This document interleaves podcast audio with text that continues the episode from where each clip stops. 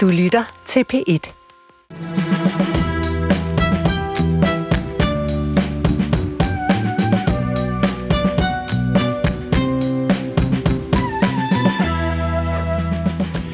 Måns Lykketoft, er du en af dem, der kunne finde på at, at boykotte Eurovision, hvis Israel får lov til at være med?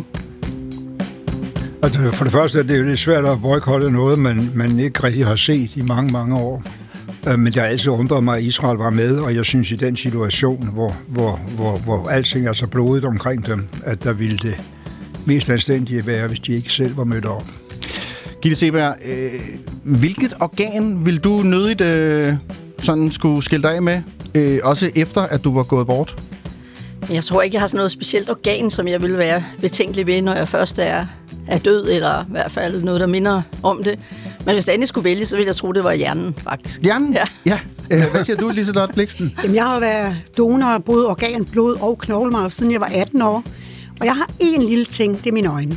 Dine øjne? Øh, og jeg ved, der er mange andre, der har det. Der er et eller andet med, at man ikke kan lide det her med, at der er nogen, der skal ind og grave lidt i øjnene. Ja.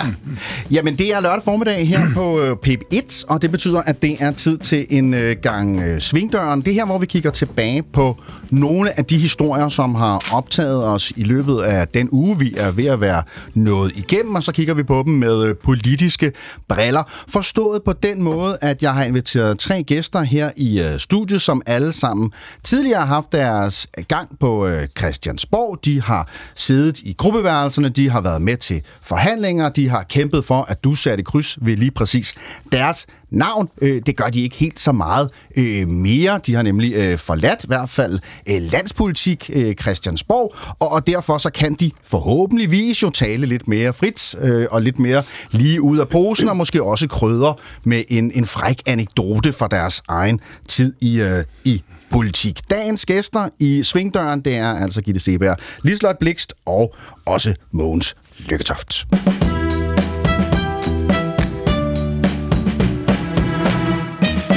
Man glæder sig jo til sådan en øh, lørdag med øh, så stærkt et øh, panel, fordi vi skal selvfølgelig snakke ja, lidt Eurovision og lidt boykot og Israel og så videre. Storpolitikken, der blander sig i, hvad der skal være en, en kulturfest. Vi skal snakke organdonation, men vi skal også forbi Navalny's øh, død.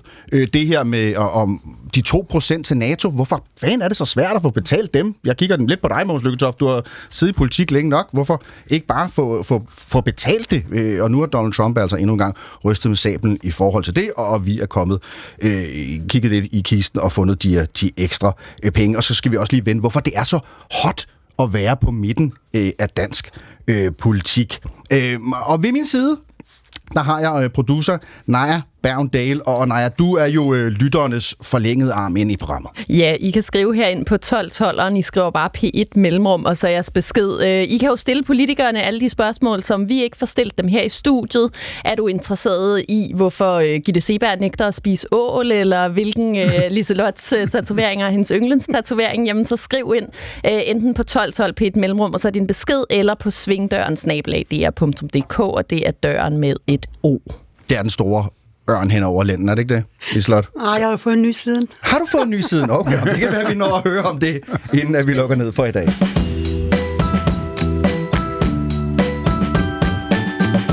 Øh, Lidt yderligere ord på jer. Øh, Gitte Seberg, du er jo øh, tidligere advokat, valgt til Folketinget tilbage i 94 for det konservative. Det var skat og finans og udenrigs ordførerskaberne. Du baksede med blandt andet, så har du også været en tur i Europaparlamentet i midten af nullerne. Så forlod du jo øh, meget berømt det konservative Folkeparti og var med til at stifte Ny Alliance i syv, mm-hmm. øh, og, og blev også valgt ind der, og så blev det noget værre baks. Yes, kan man det gjorde det vist nok. Ja, det kan man også godt sige. øh, og, og du forlod øh, både øh, partiet og øh, Christiansborg øh, i, øh, i 2008, og siden da så har det været en tur i øh, Verdensnaturfonden mm. øh, for at hjælpe pandaer blandt andet, og nu er du øh, direktør for øh, autobranchen Danmark. Og så er du, øh, Gitte, måske øh, Svingdørstudiets største Mogens Lykketoft-fan. Øh, Ja. I hvert fald, øh, hvis man skal tro det her lille klip. Han har en utrolig god øh, karakter. Man kan altid stole på ham, og han er meget åben, og han er meget øh, ærlig. Faktisk vil jeg gå så vidt at sige, at øh, Mogens er en af øh, de måske fem politikere i Folketinget, som jeg synes er øh, drevet af det rigtige, nemlig drevet af engagement og øh, politiske visioner og holdninger. Det kan være, at du får lov til at få en selfie med Mogens, Ja, hvis, hvis han er i sit generøse hjørne. Øh, Mogens, du er her øh, også øh, programmets første genganger. Du har været øh, gæst før i, i Svingdøren. Du ved, hvordan det, mm. det, det foregår. Udover det, så har du øh, måske lidt, lidt finere på CV'et også været øh, formand for både FN's generalforsamling og øh, Folketinget. Og så har du siddet 38 år i Folketinget øh, for Socialdemokratiet selvfølgelig. Øh, skatte, finans og udenrigsminister øh, er blandt andet på CV'et. Øh, og så har vi herover øh, på min venstre side Liselot Blikst. Velkommen til, Liselot. Og tak skal du have. Øh, tidligere bundmager, øh, tidligere socioassistent, øh, taxichauffør har du også været, øh, men du har også været medlem af, af Folketinget fra 7 til 22, øh, næsten hele vejen igennem for Dansk Folkeparti. Yes. For du var jo også lidt uklar lige der i de sidste måneder. Ja, det gjorde jeg. Øh, og, og det var med, med Pia og de andre, øh, at øh, kærligheden knækkede lidt Det gjorde den i hvert fald. kan man godt sige. Øh, øh, I din tid var det sundhed, øh, der optog dig meget. Øh, Folketingets længst siddende sundhedsordfører, Ja, har jeg lavet mig fortælle. Øh, alle 15 år øh, Ja. var det det, du, øh, du baksede med. I dag skal vi lige deklarere fuldt ud stadig aktiv i kommunalpolitik, hvor du er første vice borgmester, hedder det, og formand for Sundheds- og Omsorgsudvalget præcis. i Greve Kommune. Så Uden for partierne. fået det hele med. Ja, uden for partierne, ja. Ja. Øhm, og så har du lige, og, og nu sagde jeg, at du har en masse ting på CV'et, og så har du lige færdiggjort en ny uddannelse. Præcis, det har jeg. Og du må ikke sige, hvad det er, øh, fordi det skal vi tale om øh, lidt senere, øh, hvor det måske også kan friste panelets andre deltagere og lade Liselot, kan man sige, udøve sin nye uddannelse Spændende. øh, på os. Ja, det var vi høre. vi os at høre. Det må vi høre om. Ja, det må vi høre om. Ja. Ja, det glæder jeg mig personligt ved at sige mere end almindeligt meget til.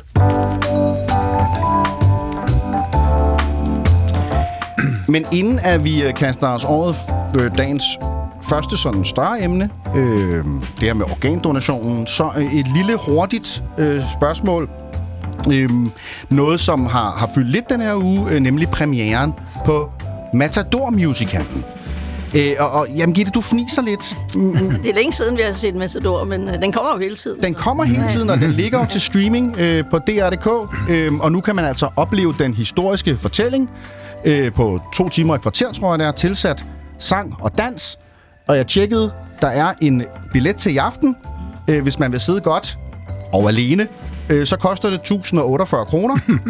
øh, og ellers så kan man sætte sig lidt længere ned bag i, hvis man gerne vil spare. Det er jo historien om Mads Skjern og familien Varnes, vi har set den alle sammen, eller mange af os har i hvert fald gennem tiden.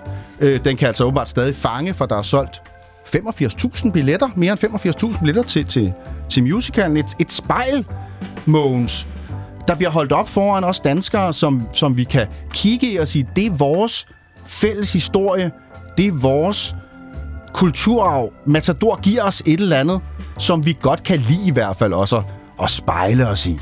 Og, og mit spørgsmål til jer tre, og vi kan starte med- nede hos dig, Mogens, det er, hvem, hvem spejler du dig i fra Matador?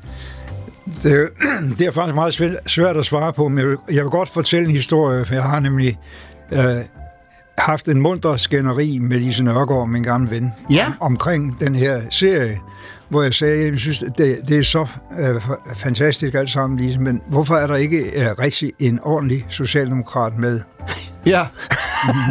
Og, og, og det kunne hun ikke rigtig svare på, men det har vi grinet meget af. Men, men hvis jeg skal finde nogen, som sådan øh, holdningsmæssigt kunne identificere mig med, øh, så er det sådan en mellemting mellem grisehandleren og Dr. Hansen. Ja. Fordi øh, Dr. Hansen er jo også... Det Han er har jo også, radikal, Det har, det, har jeg også, jo, jamen, det har jeg også joket meget med Lise om, fordi øh, det er jo virkelig enestående øh, i Danmarks historien at høre om en radikal modstandsmand. Mm. Det tror jeg faktisk kun rigtig er udkommet i Massador. Men, men, men, men, men Du er altid efter de radikale. Så en, Dr. Han, eller en grisehandler med, med, med Dr. Hansen i ascendanten. ja, sådan noget lignende, ja. ja. Øh, øh, så øh, kan vi lige vende os til dig, øh, Ja, Gitte. jo, øh, tak. Altså, det har altså også været svært, vil jeg gerne øh, sige lige, og kigge det? ind. Ja, det synes jeg faktisk, fordi at det er jo sådan, hvordan ser man lige sig selv Men altså, jeg ser jo mig selv som altså, sådan en relativt entreprenant kvinde, og det ser jeg så også i, uh, i uh, krisehandlerens kone.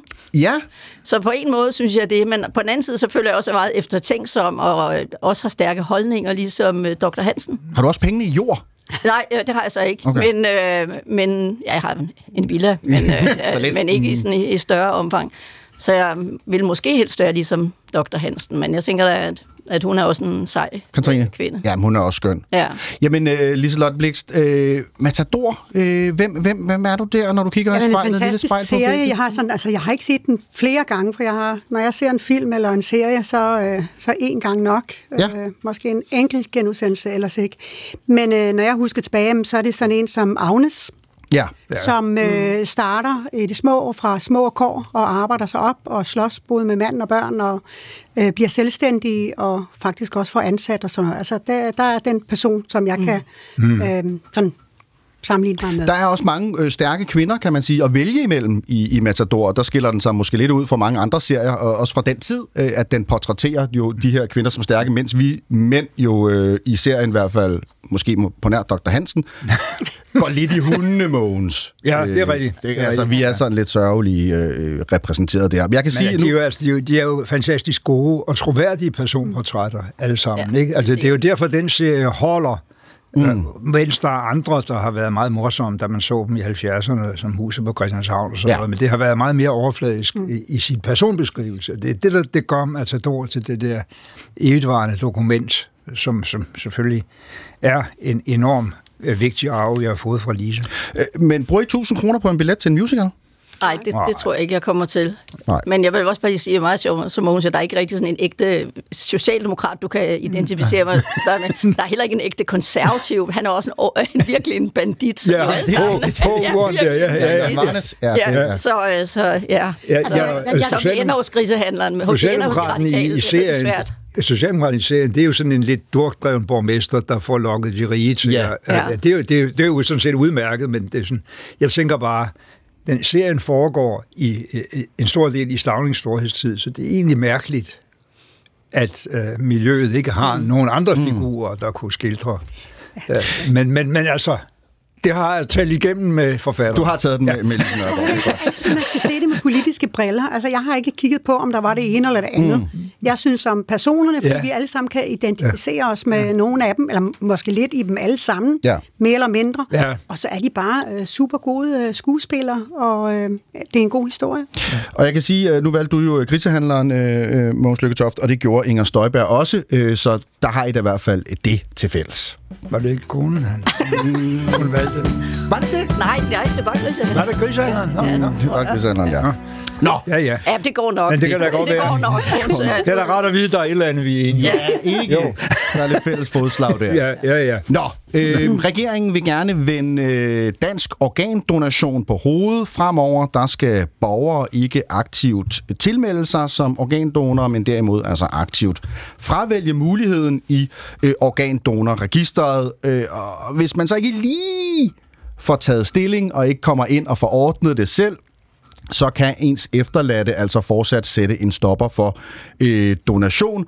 Og det gør man ifølge Flemming Møller Mortensen, som er øh, sundhedsordfører i øh, S, fordi... Det er ikke tilstrækkeligt, sådan som modellen er i dag. Øh, Vi har blandt befolkningen rigtig mange, som siger, at de gerne vil være organdonor, men, men meget få, ja, det er under en tredjedel, tilmelder sig.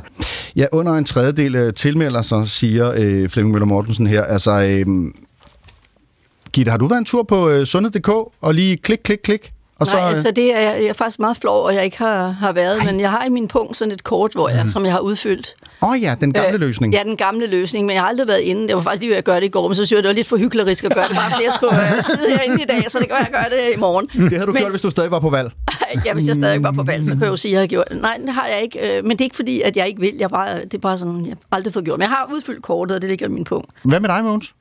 Jeg har også altid haft det der kort mm. på mig. Nu, nu er jeg så lidt i tvivl om, hvad de kan bruge min lægemstilen til Ja. i, i, i, i, i min alder, men, men de skal være velkomne. Ja. Og, og det er hele Molchausen. Du har ingen betænkeligheder? Nej, altså, øh, nu, nu siger jeg noget, som måske er øh, alt for alvorligt i situationen, men jeg har jo, har jo stået øh, ved siden af mine børns mor, der mm. havde fået en hjerneblødning, og, og, og altså var døende og skulle tage stilling til, øh, organdonation og sagt ja til det. Ja. ja. Og hvad er det for en overvejelse, man gør så der så? Jamen, det, der var, jeg tror ikke, vi havde fået, fået taget stilling til det er jo mange, mange år siden nu, øh, til det der med at tilmelde eller sådan noget. Men jeg var helt sikker på, at det ville hun også have, mm. have, have, have, have sagt.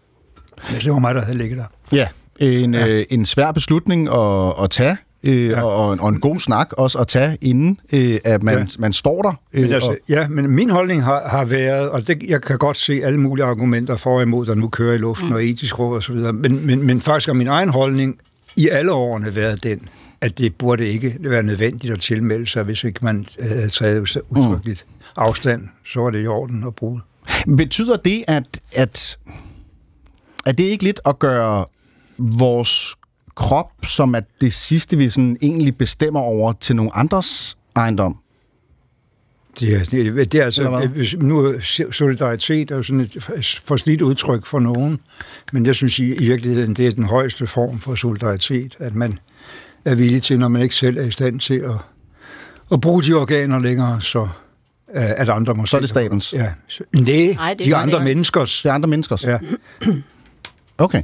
Jamen, øh, alle øh, kan jo tage stilling, og det er faktisk utrolig nemt. Øh, og jeg var lige inde og tjekke, fordi at, at jeg på et tidspunkt øh, selv, øh, altså lidt med armen vred om på ryggen, må jeg indrømme, øh, har været inde og krydse af, øh, hvad jeg selv øh, ville øh, donere.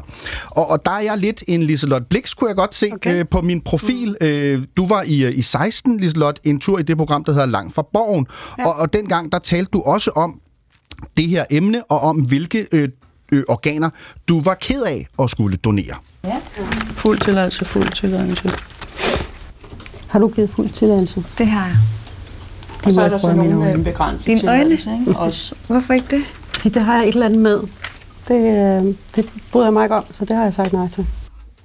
Ditte øjne, og nu, nu, nu klikkede jeg så ind på min egen, og jeg havde så også valgt ikke at give mine øjne, øh, må jeg indrømme, og, og min hud heller ikke, mm. øh, var den overvejelse, jeg var kommet frem til. Øh, og hvad var det med øjnene?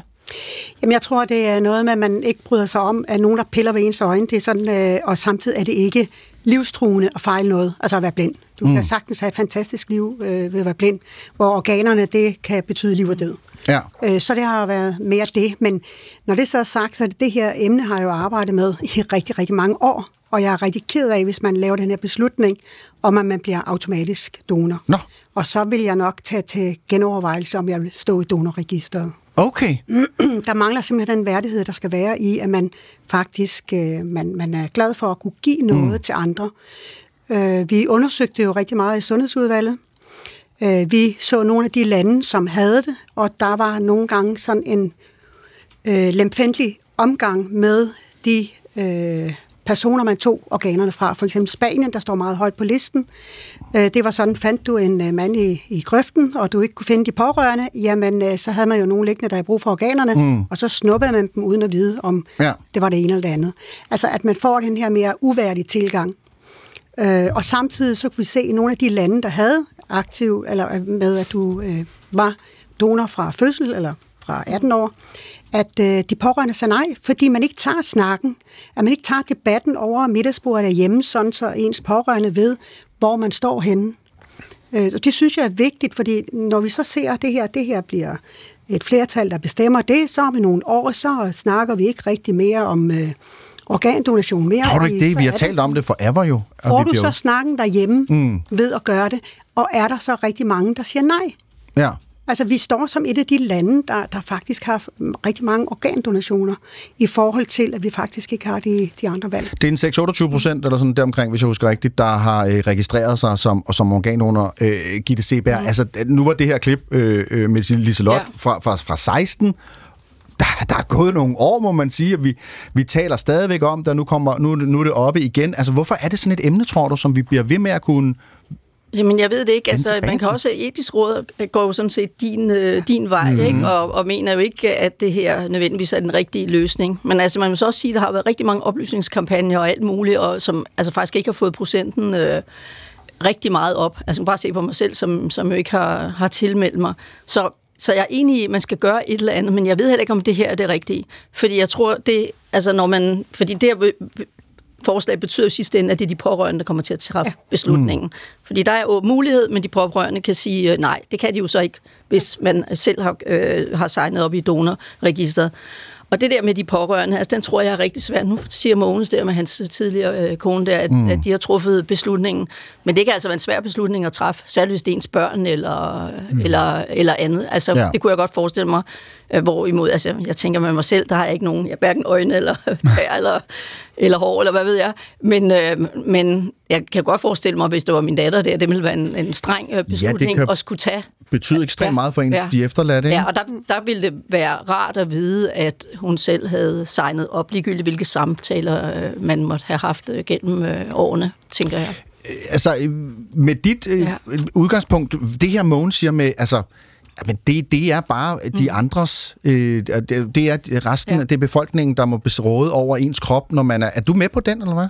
Jamen, jeg har, altså, jeg har slet ikke den der, altså, de der e, samme etiske overvejelser, som mm. Liselotte har. Altså, det, det er ikke noget, der sådan fylder inde i, min, øh, i mit hoved eller min mave. Altså, det, det gør det ikke. Altså, jeg vil ikke have nogle problemer med, altså, jeg tænker også, at der er tænkt over det, når man har lavet denne her, øh, det her forslag nu, så jeg har ingen problemer med forslaget.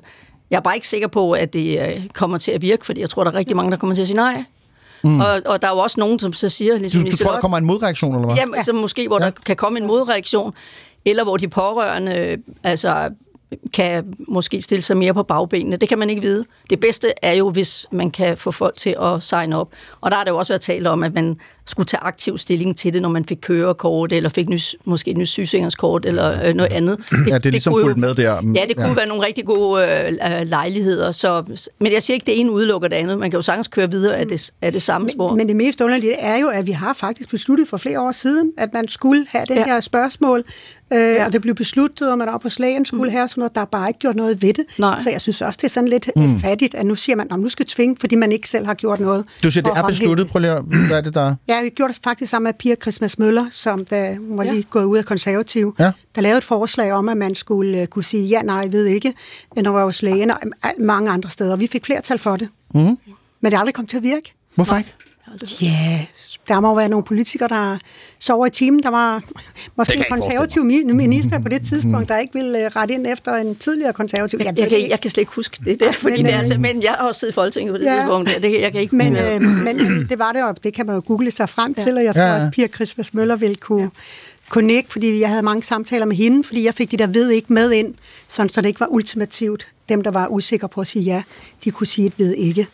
Jeg så øh, Christoffer Asroni øh, i, i politikken øh, sige, at en måde, man kunne få folk til det, at, øh, at registrere sig som donorer, det var jo at give dem en lille godbid. Det kunne være en, et, et, økon, noget, et beløb, øh, eller det kunne være en skattefordel. øh, ja at man... Nej. Mogens, hvad? Det, altså, det, det der med at kommercialisere det ja. der uh, problem, vi diskuterer her, det synes jeg egentlig er usmageligt. Ja. At man sælger sin ja, Ja, det synes ja. jeg. Det, ja, synes det er jo jeg, det, det man okay. gør i andre lande. Der, ja. der ja. sælger man sit blod til ja. hospitalerne, ja. men altså, det er altså meget fattige mennesker, der gør det. Ja. Mm. De, og der er også steder på Filippinerne og i Asien og andre steder, Ja, ja hvor de, øh, man sælger ja. sine organer, ja. fordi man er så fattig, ja. at, øh, det, det, er altså, øh, det, det, Ej, det, det, det er ikke noget øh, spor, det synes Ej, jeg altså, ikke. Vi har, vi har stolte af at have et land, hvor vi giver blod, og vi giver ja. organer af et godt hjerte. Det er også derfor, jeg, bliver, jeg er ked af det, hvis vi skal mm. ændre det til, at staten kræver det, hvis ikke der er andre, der siger noget. Fordi vi vil jo gerne give, øh, og det gør vi hele tiden. Der er rigtig mange bloddonorer osv. Så, videre. så ja, jeg tror bare, vi skal gøre det på en rigtig måde. Jeg, jeg, jeg kan sagtens forstå alle, alle sider af den her diskussion, også det Liselotte siger. Hvis man nu vedtager det, regeringen foreslår, og som i sådan spontan mavefornemmelse altid har været min øh, indgang til det, mm. så, så mener man skal ledsage det af en, en fortsat information over for befolkningen som helhed om, hvor vigtigt det her er, sådan at de pårørende også er bedre rustet til at stå der. Ja. Det er jo... Øh nu må vi jo se, om det bliver vedtaget, kan man sige, men det er jo anden gang på et år i hvert fald, at regeringen ligesom er ude og mene noget andet end det, som etisk råd øh, anbefaler. Senest der var det jo omkring, øh, da vi havde aktiv dødshjælp-diskussionen. Øh, øh, etisk råd har også kigget på det her øh, for nylig og, og kommet med argumenter for, at, at det var en dårlig idé i forhold til noget med selvbestemmelse. Øh, der var tvivl om, hvorvidt der ville komme flere donorer, og det kunne også skabe en mistillid til selve øh, systemet, øh, sagde de. Altså, det her med de etiske spørgsmål, Mogens, altså, hvordan takler man dem som, som politiker? Du siger mavefornemmelse, men det er noget andet end, end mange af de andre ting, jeg tænker, I skal forholde jer til. Jamen, det er, jo, det er jo et spørgsmål, der ikke er nogen, skal man sige, ultimativt sandfærdige svar på her. Det er, hvad, hvad, hvad, hvad, hvad gør vi, hvordan gør vi det bedst, at, at der er flest mulige organer til mm. rådighed, for at mennesker kan overleve. Det er det, det handler om, og, og det kan der så være forskellige nuancer i, men det er helt sikkert et, en indsats, der skal forstærkes på den ene eller på den anden måde, hvis det skal lykkes, at der er de der organer, mm. i forhold til en, til en lægevidenskab, som kan, kan mere og mere med dem. Det er jo det, der, ja. det, er, jo det, der er sagens øh, kerne her. Øh, og, og, jamen, etisk råd er jo, er, er jo netop et rådgivende udvalg, og de kan have nogle holdninger, og det kan politikerne jo ikke nødvendigvis være forpligtet af, men det er jo godt at have alle de der øh, råd, man kan få fra kloge mennesker, og veje ind, når man skal træffe politik. Men Gitte, kan vi bruge rådene til noget? Jeg synes, Hvis... det, jeg synes, det er virkelig godt, at vi har etiske mm. råd, og så kan det godt være, at man ikke følger det. Altså, der er jo ingen, der behøver at være enige Nej. med etisk råd, og det er rigtigt, regeringen har jo nu to gange, øh, altså første gang her på aktiv dødshjælp, som man gjorde et stort nummer ud af at, at lancere øh, sidste år, og hvor etisk råd jo også var, var uenige. Og, og øh, der synes jeg, det er godt. Nu er der så nedsat et udvalg, mener jeg, som skal mm-hmm. øh, kigge på det, og det bliver jo rigtig fint, fordi det er jo også en afsindig vanskelig og, og svær sag. Jeg har selv været tilhænger af aktiv dødshjælp, men for 10 år siden døde min mor efter et helt forfærdeligt øh, kraftforløb. Og der blev jeg faktisk, altså, der må jeg indrømme, der, der ændrede jeg faktisk holdning, og ja. er øh, kom mere i overensstemmelse med det etiske råd, øh, mener, fordi altså, man kan jo pludselig se sig selv, hvor det, det er faktisk de pårørende langt hen ad vejen, som, mm. som når grænsen før øh, den, der skal stå for at dø. Mm. Og, der, og der, der fik jeg faktisk den der betænkelighed, fordi jeg selv havde det der, nu må det altså slutte nu, ikke? Men, men, øh, men selvfølgelig kan der være situationer og så videre. Så jeg er spændt på at se, hvad det der udvalg kommer med, men der synes jeg faktisk, at det var rigtig fint, at man har etisk råd til at, at tage de her mm. øh, diskussioner. Der er mange, der sidder, hvad er det, 17 eller 15 kloge mennesker øh, med meget forskellige baggrunde, som kan diskutere og kommer frem til nogle mm. konklusioner. Og det er jo rådgivende, og jeg synes, det er helt i orden, at Mette Frederiksen og alle andre har en anden holdning. Ja, ja. Øh, det, det, er jo, det er jo et, bare et godt udgangspunkt for at tage debatten ja. øh, videre. Men det er vel også fordi, at, at en ting er, at vi, vi, man kan diskutere noget på et principielt niveau, eller et filosofisk niveau, og noget andet er jo, som når, Mås, når du siger, at du står i en konkret situation. Mm. Det, det, det, det, det, det føles jo fuldstændig anderledes, end at snakke om det. Ja. Altså, det gør det jo. Ja. Det, er klart. det gør, og man kan, jeg tror ikke, nogen af os vil vide, hvordan vi præcis vil reagere øh, før man står der selv og oplever det, som du mm. også siger, Gitte, med, med din mor. Øh, det her med, med de, de etiske øh, overvejelser øh, og, og, og, øh, og skulle forholde sig til det, og, og også, men også følge partiets linje. Øh, Lislot, det ved jeg, at du nogle gange i din tid som, som på sundhedsområdet har bakset med i DF, hvor du ikke har været enig med partilinjen. Jo da, det har jeg da prøvet et par gange. øhm, og jeg har jo beskæftiget mig med e- etisk råd i alle de år, 15 år, jeg har mm. i Folketinget. Og det er jo nogle af de sværeste spørgsmål, man får. Og så vil jeg også sige, i forhold til dem, hvem der sidder i etisk råd, så bliver de jo udpeget tre steder fra. Øh, rød blok udpeger nogen, så er det mm. næste gang er det blå blok, der udpeger, og så er det ministeriet, der udpeger. Og øh, man kan jo sige, når man siger etisk råd, øh, siger et eller andet, så er det jo flertal i etisk råd, skal vi regne med. Det vi gjorde som sundhedsudvalg, det er at kigge på øh, deres, deres øh, dybdeborende øh, konklusioner, eller øh, hvad, man, hvad man fandt. Altså, de havde mere tid til at grave i det, end vi mm. havde som politikere. Mm. Og derfor er etisk råd godt, men det kan jo godt være, at de skal lade være med at komme med en konklusion. Mm. De skal bare skrive det, de ligesom har, har kommet ind i, Øh, de kan selvfølgelig godt sige, at vi er nogen, der mener det ene, og nogen, der mener det andet, og nogen mener det tredje. Hvornår har du oplevet sådan, konkret, at, at, at, at, at din etik ikke stemt overens med partilinjen? Jamen, der har været mange ting i det. Noget af det første, det var aktiv dødshjælp. Mm. Jeg arbejdede selv med nogle af de mennesker, der havde ALS, hvor man øh, svinder mere og mere ind, og til sidst øh, holder op med at trække vejret, og derfor får en respirator på den ene eller anden måde.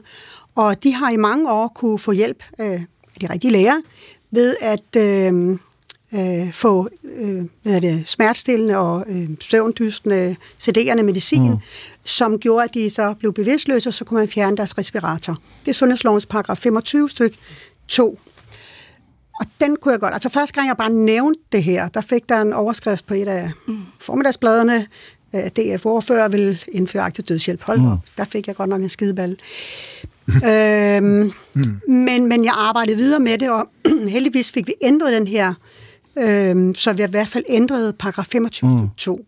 Og den, den burde vi arbejde mere med. Men der har været mange andre sager. Ja. Babylure, øh, ja. hvor jeg blev jeg ved ikke, om det er den, en af dem, du tænker på. Jeg gik ind for, efter vi fandt nogle babyer i, i poser rundt omkring, der var ja. live.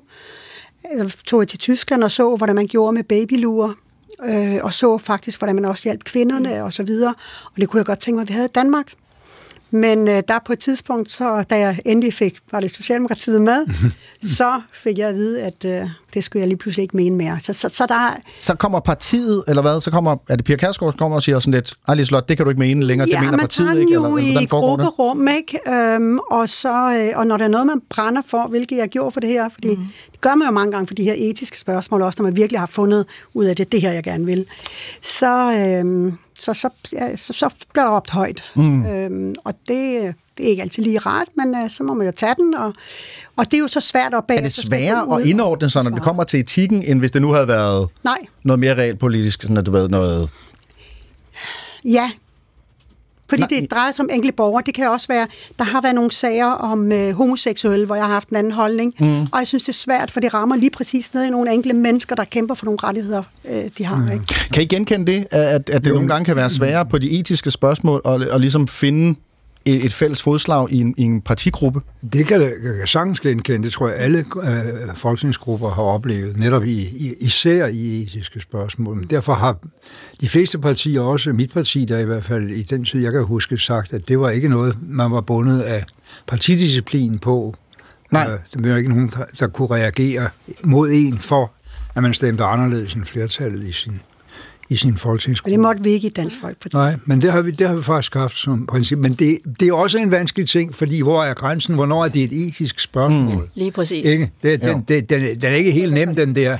Øh, og, og, og, og, men, men det er klart, det rammer nogle andre typer af følelser. Mm. Ja. Er der men, noget der, Gitte, ja, der ringer en klokke, altså, ja, hvor det ikke har føles rigtig nede i maven? Jamen, ups, nu er jeg ned af stolen her. øh, jamen, Øh, altså for mig har de der spørgsmål egentlig aldrig voldt problemer, og, og nu har jeg så været medlem af en konservativ folketingsgruppe i mange år, og der har altid været øh, altså, højt til loftet på de der ja. spørgsmål, men jeg synes ikke, altså, men igen det, jeg har aldrig haft problemer med sådan homoseksuelle ægteskaber, eller nogle mm. af de der mm. ting, der, der normalt bliver nævnt.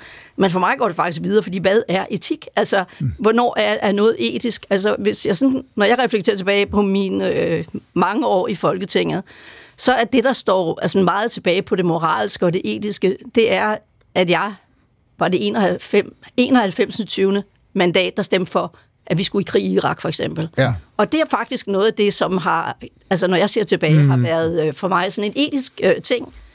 Fordi jeg gjorde det, selvom jeg vidste, at det var i strid med FN og alle mulige ting, og jeg mm. gjorde det alligevel, hvor man kan sige, at min stemme kunne faktisk have gjort, have gjort en øh, forskel.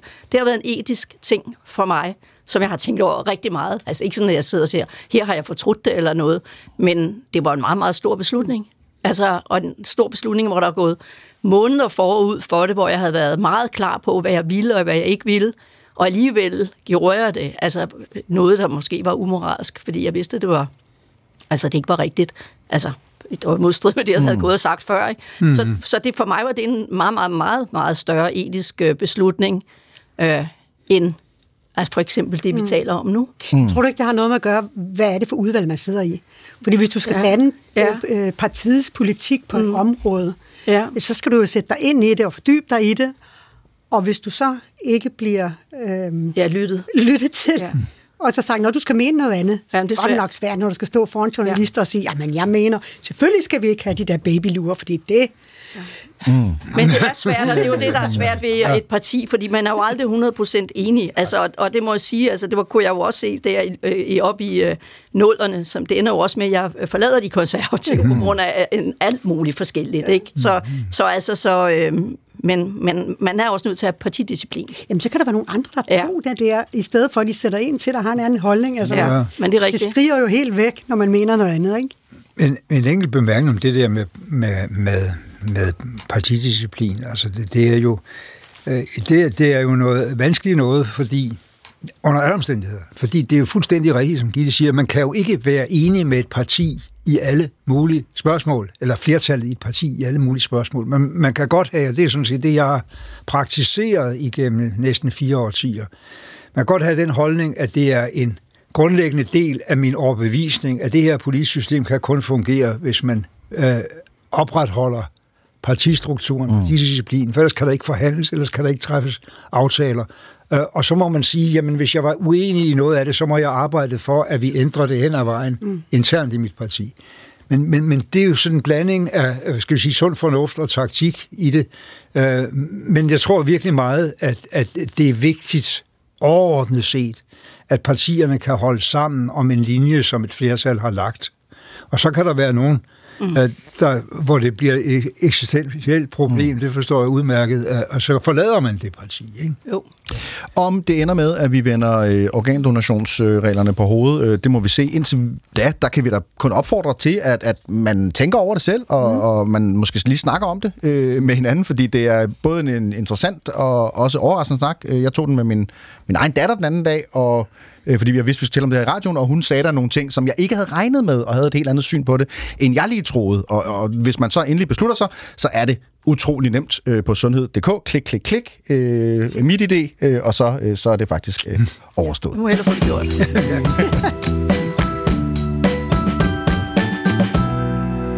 Naja, producer Naja sidder selvfølgelig og, og følger både sms'er og, og mails, øh, og øh, er der, er der nogen? Ja. er, der, er der nogen derude? Det, det er der. Øh, flere holdninger end, end spørgsmål i dag, og det viser måske meget godt, hvor, mm. hvor, hvor, hvor moralsk og etisk det her spørgsmål om organdonation deler vandene. Jeg vil bare lige læse et par stykker. Øh, Carsten Geling skriver, som ateist mener jeg, at livet kun er til låns. Når jeg dør, så er jeg død, og hvis min krop kan give andre et forlænget liv, så håber jeg, at mine efterladte vil føle, at min død ikke har været forgæves. Mm. Øh, så skriver Pia, hvad med at sige, at man kommer først i køen til organer, hvis man har sagt ja til at donere? Øhm, og Claus han skriver, at, øh, at man skal altså virkelig undersøge, om hjernen stadigvæk kan sanse noget. Fordi hvis det er muligt, så er der altså tale om en virkelig alvorlig etisk sag, hvis man lader, sig, lader sine organer donere. Men øhm, en, der har skrevet spørgsmål ind til jer, det er Anders. Han har skrevet, er politik blevet mere antagonistisk? Altså har vi fået mere personlig aggressiv politik? I har tidligere nævnt, at man er venner, kollegaer på borgen. Er det stadig tilfældet, eller er det blevet sværere? Liselot, jeg tænker, du fik jo en rimelig brutal udgang af dansk politik, kan man vist, øh, vist godt sige, med den interne øh, strid i DF. Mm. Var det et tegn på en mere fjendtlig kultur, der er begyndt at vokse på borgen i de år, du har været, været inde og sidde? Så der, der vil jo altid være en kamp både øh, i partierne, for det, øh, altså man har jo altid sagt, at altså, venner får du i de andre partier, og fjender i dit eget, fordi man kæmper om pladserne og sådan nogle ting. Men altså, jeg gik jo ind i politik, fordi jeg ønskede ordentlighed og retfærdighed specielt for nogle af de mennesker, som har det svært, altså de ældre og, og på sundhedsområdet. Ikke? Øh, så hvis jeg, når jeg bliver mødt af det modsatte, øh, altså, det, det kan jeg ikke se mig selv i. Altså, jeg vil have ordentlig retfærdighed, og ja, der er sket et skred. Jeg tror, at sociale medier har rigtig meget øh, på samvittigheden på det her punkt, fordi efterhånden, så skal du som politiker være skuespiller, du skal jonglere, du skal lave fiser ballader, og du skal være på de sociale medier hele tiden, i stedet for at lave politik. Og det synes jeg er en skam for vores demokrati.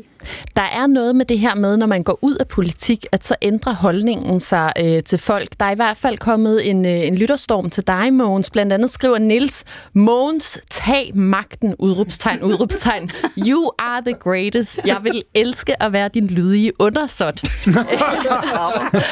Mogens, du er, jo, du er jo en politiker, man vist godt kan sige, har, har delt vandene i årets løb. Altså, har, har folkestemningen ændret sig omkring dig? Mærker du, at, at der er flere danskere, der, der har kærlighed og respekt til det, den position, du har haft i politik nu, efter du er gået ud, end, øh, end folk havde dengang, du sad på borgen? Det, det er et meget godt spørgsmål, fordi øh, jeg har, har sådan set øh, haft den oplevelse sådan, de sidste par år, hvor jeg kommet lidt på afstand af det hele, at der er flere mennesker, der på gaden, eller i, i metroen, eller hvor man nu færdes, er kommet hen og sagt tak for, for den indsats, du har gjort. Og det, det er så altid lidt bevægende. Men, men, men, men især må jeg så sige, at den her øh, diskussion, der er bøjlet op omkring øh, Israel-Gaza-krigen, øh, der har jeg kun mødt en meget, meget stærk øh, positiv holdning til det, jeg har sagt. Og det er folk, af anden etnisk baggrund, men det er sandelig mange flere danskere. Det er en ung jødisk kvinde, der kommer til mig på Vesterport station og siger, jeg er jødisk afstamning, men det du siger om den konflikt, det er fuldstændig rigtigt. Hold fast. Altså, den, den oplevelse har været meget, meget stærk. Og, og der er, jeg ved ikke, om det er, fordi de ikke tør, men der er ikke nogen, der er kommet hen og sagt, du er dum svin, det gider jeg ikke høre på, hvad du siger. Mm. Det er ikke det, der sker. Det er heller ikke det, der sker på nettet for mig nu. Og det er i og sig mere overraskende, for jeg havde regnet med, at når man har sådan forholdsvis øh, skarpe holdninger, så fik man også en shitstorm ud af det på nettet. Det har jeg sådan set ikke oplevet. Det er også øh, eftertænksomme folk, der henvender sig og siger, ja, vi har tænkt over det her, vi synes, du har en rigtig vinkel på det.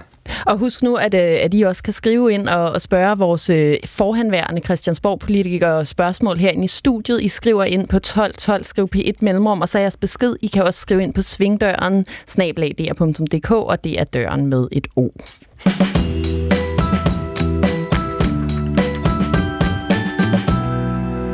Vi kommer jo ikke, vi kommer jo nok ikke til at etablere en regering i Danmark uden at have et af midterpartierne med, og der synes jeg jo, at det, at det øh, så må afhænge af de politiske indhold, hvad man kan få, sådan siger øh, Pia Olsen Dyr lidt mere skarpt, end jeg gjorde der i ugen, der er gået. Men i hvert fald er pointen, at, at, at hun og SF øh, åbner op øh, for tanken om, at SF er i regering øh, med et midterparti, øh, hvad så end det er, de radikale, moderaterne, øh, eller noget i den dur vel. Øh, og, og det er jo så på partipolitisk plan. Hvis vi skal tage en historie fra, fra den seneste uge på sådan mere personniveau, så er René Christensen jo denne uge øh, skiftet øh, fra, fra Dansk Folkeparti til Moderaterne, altså også et et skift, et skred, øh, nogen, der glider, øh, eller hvordan man nu vil se det, mod midten, øh, eller i hvert fald noget, der foregiver at være en midte i, i dansk politik. Jeg kan godt tænke mig lige at starte, altså, bliver man givet automatisk sådan lidt et midterparti, hvis man er i regering med et andet midterparti? Kan du følge mig? Jamen, jeg kan godt følge dig. Det ved jeg ikke, om man, øh, øh, om man gør, men altså, men konstellationen ved at kunne gøre det der, altså, jeg var meget enig, hvis jeg lige må gå tilbage. Øh, nu har jeg jo selv prøvet det, det Ja, øh, med du er en midterpige. lille, stort, øh, ikke særlig stor succes, men, øh, men jeg var meget enig med Lars Løkke der i, i 2019, da han kommer med befrielsens øjeblik. Jeg kan godt forstå, at Venstre ikke var enige, og de blev møghammerne sure på ham. Ja. Men altså, situationen var på det tidspunkt, at Paludan stod for at komme i Folketinget øh, ved nye borgerlige, og hvad ved jeg, et forfærdeligt sammenrend af, af partier der på højrefløjen. Og Lars Løkke havde fuldstændig ret. Altså, den der regering, han selv havde ledet, det var jo et, altså et helvede med, med Liberale Alliance og Anders Samuelsen. Det var en umulighed mm. at gå til valg på det. Så han havde jo ret, og så kender vi resten af historien, og så kom Mette Frederiksen til. Og så synes jeg faktisk, det var, altså, har været utrolig modigt, at de har gået ind i det, og jeg synes også, vi var heldige at få Lars Lykke og, og Moderaterne ind, så den der konstruktion kunne, øh, mm. kunne blive til noget. Og jeg ved godt, at alle går og skælder ud på dem, og ikke mindst øh, de borgerlige aviser. Altså, man kan jo ikke åbne øh, Berlingske Tidene øh, øh, en eneste dag, uden at så er der det, der er galt med Venstre, og så er der det, der med Moderaterne, og Altså, nu skal det være det borgerlige projekt, men er det bare det, jeg kan ikke se, hvad det, det der såkaldte borgerlige projekt skulle gå ud på, Nej. og hvem der skulle være med i Er det. du medlem af et politisk parti nu om dagen? Øh, det vil jeg ikke sige. Nå, Ja, spændende. ja. Okay.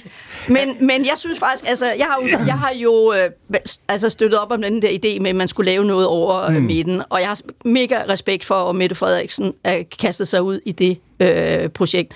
Nu spørger du om det der. Jeg kommer aldrig tilbage i politik.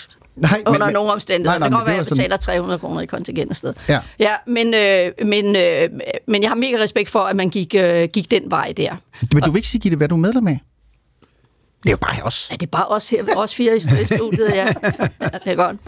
Ja, det har også været store overvejelser, fordi mange år har jeg jo slet ikke øh, været i, i nej, nej. medlem, og jeg er heller ikke aktiv i, øh, i politik, og kommer heller ikke til at være det. Jeg, men medlem jeg, af... Ja, nej, men det er ligegyldigt. Jeg, jeg har jo sådan set også i mit øh, daglige virke, er jeg jo også en slags lobbyist øh, ja. med det job, jeg har. Ikke? Autobranchen, ja. ja så, så sådan er det.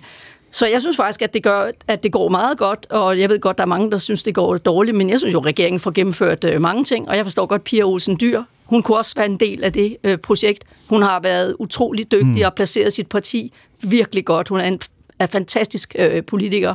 Og vi hører jo også, at Alex Vandopslag øh, også nu begynder at bejle lidt. Så, og vi kender jo Lars Løkke godt nok til at vide, at altså, hans statsministerdrøm er nok heller ikke helt øh, over yet. Nej. Øh, så, så meget kan ske. Lad os lige øh, ja. dvæle ved det så, øh, ja. give det et øjeblik, fordi at, at, at som du siger, jamen, du, du har talt om det her mm. øh, midter, øh, at, at skabe et midterparti, og, ja. og i, her i, i 2008, øh, dengang, der, der forlod du øh, så to gange inden for et år et parti, øh, fordi du gerne vil skabe det her øh, midterparti. Øh, der er et lille ja. klip med dig her. Jeg forlod i sin tid det konservative Folkeparti, øh, som jeg synes har mange gode politiske holdninger, fordi jeg simpelthen ikke øh, kunne tage den her blokpolitik mere. Og det, der så er sket øh, nu her i forbindelse med Ny Alliance, er i virkeligheden, at Ny Alliance har besluttet at lægge sig samme sted, som det konservative Folkeparti lå. Altså jeg har sådan set bare fastholdt det udgangspunkt, vi dannede ny alliance på, nemlig at partiet skulle være et midterparti, et borgerligt, liberalt midterparti, som gerne hellere mod at pege på en borgerlig statsminister, men ikke uden betingelser. Vi skal kunne samarbejde med begge sider i Folketinget, i øvrigt også Dansk Folkeparti. Ja, siger du så, jeg synes, der havde været noget snak om, at dem ville du ikke ja. øh, arbejde så meget med. Hvor, hvad var det, der ikke lykkedes for Ny Alliance? Hvorfor blev I, I ikke det midterparti, du drømte om? Jamen, det gjorde vi jo nok ikke, fordi vi basically ikke var enige om projektet rigtigt. At, ja. Jeg tror, de var gået rigtig langt, uh, Anders Samuelsen og Kater, uh, i at være enige med mig, inden vi gjorde det, for at få mig med ind i det. Men når man ikke rigtig er så de enig... Så efter munden, eller hvad? Ja, ja, ja. Altså, når, men, men når man så alligevel ikke er enig, uh, når det kommer til stykket, og uh, den Kader var jo verdens største beundrer af Anders Fogh, hvilket, altså jeg synes også, at Anders Fogh er en dygtig politiker, mm. men nu har jeg jo bare været medlem af konservative så mange år, og set, hvordan uh, konservative er blevet trukket rundt i uh, Manesien i nullerne der. Så jeg så jo ikke på samme måde, at bare vi er der, så får vi indrømmelser. Jeg var godt klar over, at, at sådan spillede klaveret ikke, men vi havde simpelthen, altså, der var simpelthen for stor øh, forskel, og grundlæggende var deres drøm jo nok at komme i regering med Anders Fogh, ikke? og der mm. var jeg altså, altså slet ikke, altså mm. fordi Prøv, hvornår de... går det op for dig? Altså, det er jo, det er jo, du bruger jo ret hurtigt. hundredvis af timer på ja. det her. I slider og slæber, og, og man skal skabe et nyt parti, og ja. man skal samle underskrifter. Det er drøjt arbejde, tænker jeg. Ja. Og, så, og så pludselig så indser du, hvad ja, foregår der? altså det var, jeg vil sige, det var faktisk nogle rigtig øh, svære måneder, dem der, fordi Altså, vi har startet op med stor succes og stor tilslutning, og så falder den lidt, og Nasser kommer i problemer osv. Men altså, det står jo klart allerede to-tre måneder før folketingsvalget, hvad vej det går. Mm. Og, eller i hvert fald to måneder, og, og fuldstændig klart under folketingsvalget, valgkampen. Og der var jeg i altså forfærdelige dilemma. Altså, fordi jeg vidste jo, hvordan det ville ende, men det gjorde så de vælgere, der stemte på os, ikke? Og, og det var meget, meget, øh, altså det var virkelig, det var virkelig svært øh, for mig personligt. Men vi, vi kom jo i Folketinget og alt det der, og det gik også sådan, som jeg havde øh, frygtet, at jamen, til sidst blev det besluttet, at vi var en del af Blå Blok, og så, så var det der, hvor jeg tænkte, ej, det, nu går det ikke længere. Mm. Øh, men, men, ja, og det var jo lidt ærgerligt, men altså, men Altså ikke sådan, jeg sidder ærger over det, fordi jeg havde, altså alt det der havde jeg taget stilling til allerede, inden jeg gik ind i det. Ja. Altså hvis det ikke går, så går det ikke, og så er jeg også på vej ud af politik. Jeg har også været med mange år i politik på mm. det tidspunkt. For... Men jeg synes, det var for søde værre. Ja, det var og, et godt og, forsøg. Og, og jeg fortryder det ikke. Nej. Og jeg tænker også, at det måske har tjent uh, Lars Lykke lidt til inspiration i hans uh, projekt med Moderaterne, hvor, som jo har lagt sig præcis der, hvor, hvor jeg lå i, uh, i Ny Alliance. Ja. Så, så, så det var fint nok. Så i dag har du meldt dig ind i... Nej. Who knows? øh, altså, før i tiden, man kan jo godt sige det sådan, at, at før i tiden, lidt firkantet sagt, Socialdemokratiet, de, så kiggede de til, til, til, til venstre, hvem kan vi lege med herover, og Venstre kiggede så til højre, hvem kan vi lege med herover, og, og nu, øh, Mogens, der kigger øh, folk mod midten, øh, og ligesom, hvordan kan vi komme ind på midten, virker det som om. Vi, vi krabber os lidt ind mod, mod midten, og, og de eneste, som uden for midten har succes i øjeblikket, er vel Liberal Alliance. Hvad er det, det er et udtryk for, det her, den her øh, midte-ting. Der er, mange, der er mange lag i det her, men, men, men den, den positive vinkel på det, det er, at Danmark i modsætning til ganske mange andre lande, går mod mindre konfrontation i politik, mere samarbejde. Så en modreaktion mod Nej, det er ikke en modreaktion. partier? Det er faktisk en ny variant af noget, som er foregået hele tiden. Fordi det billede, du, du tegnede i spørgsmålet, er jo både rigtigt og forkert. At det meste lovgivning er jo faktisk gennem årene blevet lavet mm. med brede flertal, uden, uanset om det var en socialdemokrat, en venstremand eller en konservativ, der sad i statsministerposten. Uh, og så har man, så har man kun uh, i, i korte perioder haft uh, flertalsregeringer, i virkeligheden meget korte perioder, fordi det er jo, det er jo, det er jo, det er jo kun uh, ja, SV-regeringen i 70'erne var en næsten flertalsregering, men det var den, den manglede faktisk et par mandater. Uh, og så har Nyrup haft halvandet år, hvor vi havde tre små borgerlige midterpartier med i 1993-94. Ellers så har det været koalitioner, fra centrum højre eller centrum venstre, mm. der har lavet en masse ting, også med den anden side. Og det synes jeg egentlig er en, er en positiv øh, grundstemning at have i politik. Det er også derfor, vi faktisk er nogen, der har snakket godt sammen. Mm. Giver jeg for eksempel. Ja. på tværs af de der skillelinjer i, i alle årene. Øh, og, og det, der sker nu, er, er jo ikke, at jeg vil kritisere at man har lavet en, en, en såkaldt midterregering. Jeg er sådan, øh, ikke i stand til at se, hvordan lige præcis den konstellation bevarer et flertal efter næste valg, men, men der kan jo komme andre. Pia Olsen Dyrs bevægelse er, er lige præcis af den grund interessant. Mm. Øh, men, men, men, men det er klart, øh, at Lars Lykkes erkendelse er jo nok ærlig, øh, at han, han, han faktisk ikke selv var tilfreds med det, kunne præstere ja. uh, i sin forrige regering uh, som, som statsminister. Men det betyder jo ikke, uh, som, som mm. Gitte også antyder, at han ikke vil forsøge at blive statsminister igen. Det vil han så sikkert nok. Uh, hvis, hvis, han, ja, han, jeg tror, at hans temperament vil være, når man får et valgudfald, hvor moderaterne kunne bestemme, at blive eller skifte. Det vil være at sige til de andre borgerlige partier, altså jeg har det godt som udenrigsminister i øh, Mette Frederiksens regering, men hvis I absolut gerne vil have mig som statsminister, så skal I bare ikke stille alt for mange betingelser. Mm. Altså, det, det, det tror jeg, det, det, det billede, øh, man, man kan, kan forestille sig. Og det er udtryk for, at han, uanset at jeg har, har skændtes meget med ham, været meget uenig med ham. Du har også, været virkelig også, efterlykke. Ja, ja. Altså, kan så, lille så, man sige, han er dygtig. Han er dygtig. Ja, men ja, vi har... Vi har men måske... tror du, han er værd at svindle Folketinget med hele sit midtershow, eller tror nej, du på nej, det? Nej, jeg tror egentlig, han mener det. Og, og, og jeg må så også sige, at, at og det er jeg måske i virkeligheden en af dem, der er bedst til at sige, at, at jeg har egentlig fået meget stor respekt for den måde, han har været udenrigsminister på. Ja. Ja. Øh, det, det vil jeg gerne kvittere for. Jeg har også indtryk det er jo for dig. Af, jeg har også indtryk af, at, at både han og jeg er, er utålmodige med, hvor langsomt det går med den grønne omstilling, og det er jo også en, en positiv form for enighed. Så det har, det har jeg fået et, et lysere syn på. Et lysere syn på Lars Lykke fra øh, Mogens Lykketoft. Øh, ja, øh, jeg skulle til at sige, så har vi hørt det jeg med. Jeg tror, vi alle sammen har fået et lysere, eller i hvert fald også der sådan har. Ja, nogle af os, jeg har fået et meget lysere syn på Mette Frederiksen, for eksempel. Ja. Og, og så, altså, så der er mange øh, gode ting her. Og på Troels Lund Poulsen. Nå, ja, okay. Så på, ja, og ja, ja. Venstre, så, Hende, der bliver, så der, ja, så nu... Øh, ja, der kan man ikke helt noget. men, men, men, men Liselotte, der, der må du lige komme på banen. Ja, du kan, jeg er nødt til, at jeg du, der må vi have lidt sort syn nu. Jeg kan simpelthen ikke være med i den her klapsalve. Ja. Jeg ved ikke, hvis der var valg i morgen, ville jeg ikke vide, hvilket parti jeg skulle stemme på. Nej. Jeg synes, øh, de fleste partier, i og med, at de alle sammen rykker sig derind på den her mm. attraktive midterbane, glemmer arbejderne, glemmer de almindelige mennesker, glemmer de syge, de handicappede. Og jeg synes simpelthen, man mister jordforbindelsen til, mm. hvad der sker i Danmark om det er alle de krige, der også er forfærdelige og så videre, hvad der sker, grøn omstilling. Men jeg ser bare, når jeg møder den almindelige borger, så føler de skal, sig fortabt.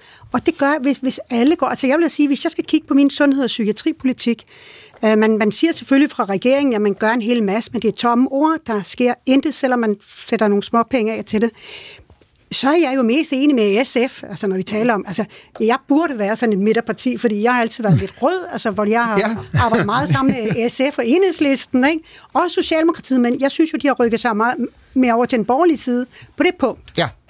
Øhm, og så erhvervsmæssigt og så videre, så er jeg mere på den, på den blå side. Ikke? Så jeg følte, jeg var midt, men, men det midt, der kommer nu, det er bestemt ikke mig. Og jeg, okay. jeg synes jo, at øh, vi ser, øh, vi har talt så meget om fattigdom, det gjorde Socialdemokratiet i sin tid, men det taler man ikke mere om. Men vi ser bare afgifter på afgifter, det bliver dyrere, øh, familier, der ikke kan hænge sammen osv., og jeg, jeg synes, og det, det bliver mere og mere liberalt, og selv Dansk Folkeparti, som ellers havde en, øh, en kamp for de ældre og de syge og, og sådan noget, de, de går over og bliver mere liberale. Vi skal have flere penge til os selv, ja, til de rige. Mm. Ikke? Nu oksekød, ja, men nu de rige kan købe oksekød, men de fattige, de kan sgu spise gris, ikke? Altså, hvor er vi på vej hen? Altså, jeg... Det er altså også Ja. ja. bedre for klimaet, siger jeg bare lige, og, og helst uden kød, øh, Liselot. Så, øh, Du så kan da sagtens tage kødfri dag, det er jo ikke det. Men hvorfor skal der være nogle mennesker, der ikke har råd til at købe en bøf? En ting er, at det med, med, øh, med SF og, og hvem der ligesom, og den her, som, som du beskriver, den her varmluftballon, de er ved at bygge ind på midten, hvor de så svæver væk fra os alle sammen. Øh, man skal lave et tegnebillede, af, mm. af, som jeg forstod, du beskrev det. Men en af dine gamle, øh, René Christensen her, som, som ja. skifter fra, fra Dansk Folkeparti til Moderaterne. Mm. Altså, prøv lige at forklare mig sådan et skift. Jamen altså, lige da jeg læste, så tænkte jeg, øh, nå, jamen han blev også træt af dem derinde. Øh, det har bare taget lidt tid. Mm. Men, øh, men det forbavser mig ikke, at det blev moderaterne. Øh, øh, René har netop været en, øh, som måske var den mere hårde, den hårde linje på, på, på hvad jeg mm. arbejder for, når vi taler sundhed, psykiatri, de handicappede.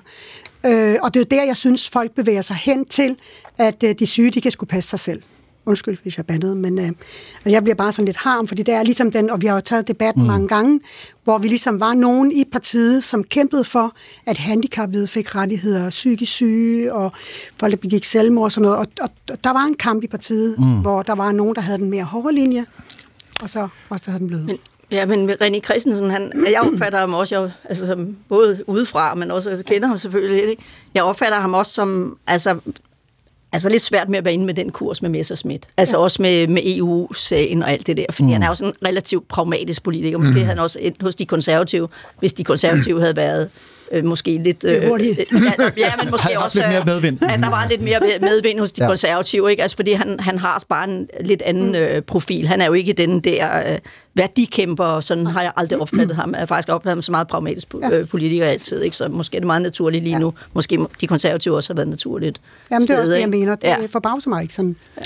Sådan sagde uh, Gitte Seberg og uh, Liselot Blikst her i uh, første time af Svingdøren, som jeg så, uh, ja, der er et, et lille minut øh, frem til, til, at vi skal have radiovis Mogens øh, Lykketoft lige inden. Altså, en fremtid i dansk politik for en midterregering? Altså, er det noget, vi kommer til at se, jeg tror du også, efter næste valg og næste valg, eller er det bare lige nu?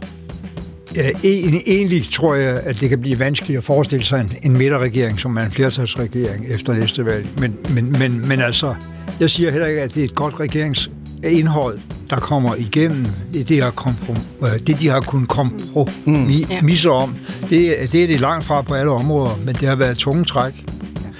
Der kommer jeg til at stoppe dig, Mogens, fordi at det er tid til en uh, radiovis, og derefter er vi klar med mere Svingdøren.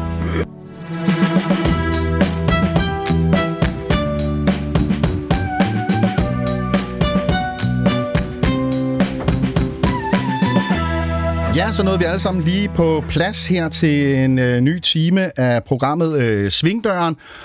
Åh, oh, ja, lidt forpustet. Vi har alle sammen lige været øh, ude og løbe en tur og været en... Øh, en tur på, øh, på det lille hus. Er du lige stedet på her på P1, jamen så har vi altså gang i øh, vores program Svingdøren, hvor jeg, Tony Scott, øh, i selskab med tre tidligere politikere, øh, vender ugens emner.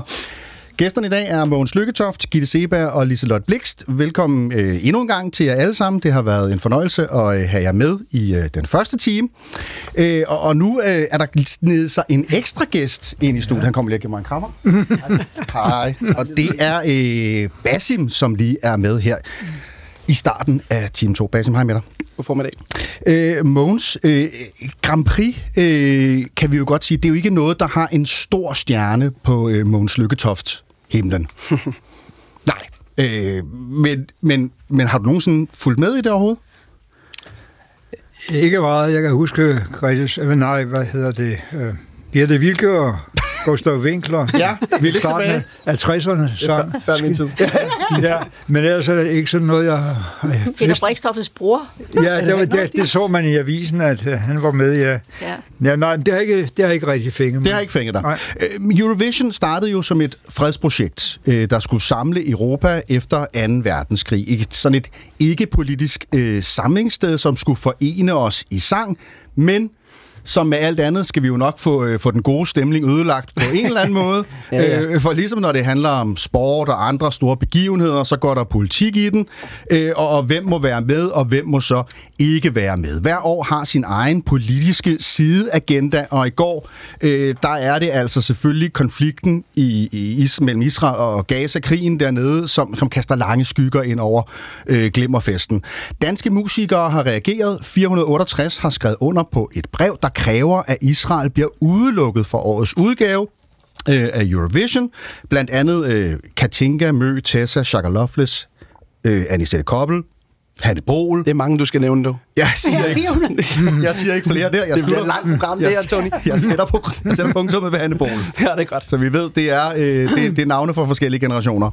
Øh, vi kan ikke være passive og se på, at et land, øh, der begår grove krigsforbrydelser øh, mod et fængslet folk, bliver inviteret til en fælles fejring af musik, mangfoldighed og samhørighed. Vi opfordrer på det stærkeste DR til at stå op for udelukkelse af Israel i dette års Eurovision. Og, og diskussionen går så. Den har gået i pæt morgen i dag.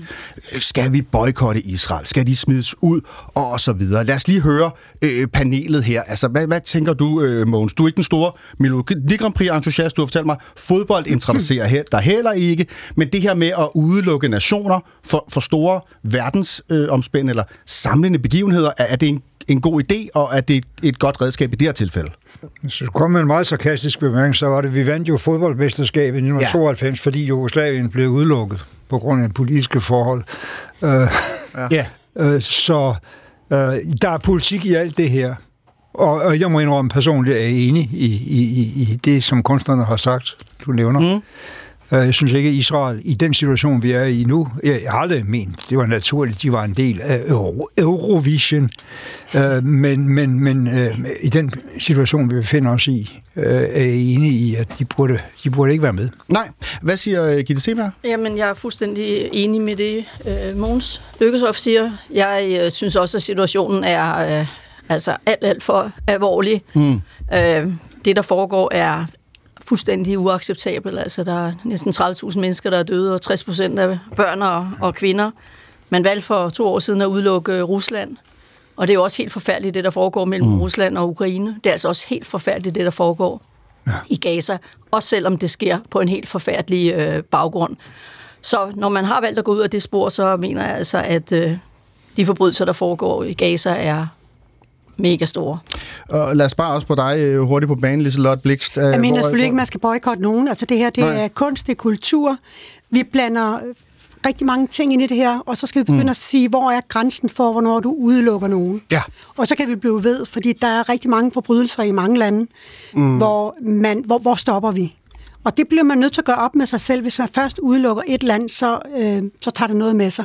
Men det har vi jo gjort før. Ja, ja jamen, Ja. ja. jamen det, derfor behøver det ikke være det rigtige. Mm. Øhm, Så du synes ikke, Rusland skulle, skulle udelukkes? Jamen, jeg mener bare, at vi bliver nødt til at se på, hvad er kunst og kultur. Jeg synes, mm. at uh, Grand Prix er jeg holdt op med at se, fordi der kommer for meget signalpolitik mm, ind ja. i det, både når det drejer sig om uh, alle mulige andre ting. Ikke? Basim, lad os lige høre dig. Altså, øh, du er med i Melodi Grand Prix. Jeg er med i øh, aften, og, ja. Og, og du er heldigvis med i aften, Ja, ja. og jeg har allerede stemt på dig. Er det rigtigt? Ja. Fint. Jamen, så behøver jeg slet ikke stille op, jo. Jeg skal nok sende dig øh, det, øh, det screen dump, jeg har lovet dig, er godt. at du kom i studiet og besøgte mig. øh, og, og vi kan kun opfordre alle. Stem selvfølgelig på Basim. Tak. Men nu skal det handle om øh, det andet, øh, som Ja. også er rigtig vigtigt. Øh, fordi det her med, at når du står midt i den her store sangkonkurrence, det skal være en festlig aften. Ja. Øh, der er musik, der er glæde. Det er jo Øh, kunst og kultur, som du siger, ja. ja. Hvad Så hvor det? meget fylder sådan en, en konflikt for dig Jamen, i, i den sammenhæng? Og jeg er udover at være kunstner og følsom og sensitiv og alle de her ting, så er jeg jo også menneske, og jeg har fulgt med øh, på de sociale medier. De, alle de videoer, der popper op med, med børn, der bliver... Øh, ja, det har jeg ikke lyst til at, til at sige, men nogle rigtig grimme videoer, det er klart, det påvirker.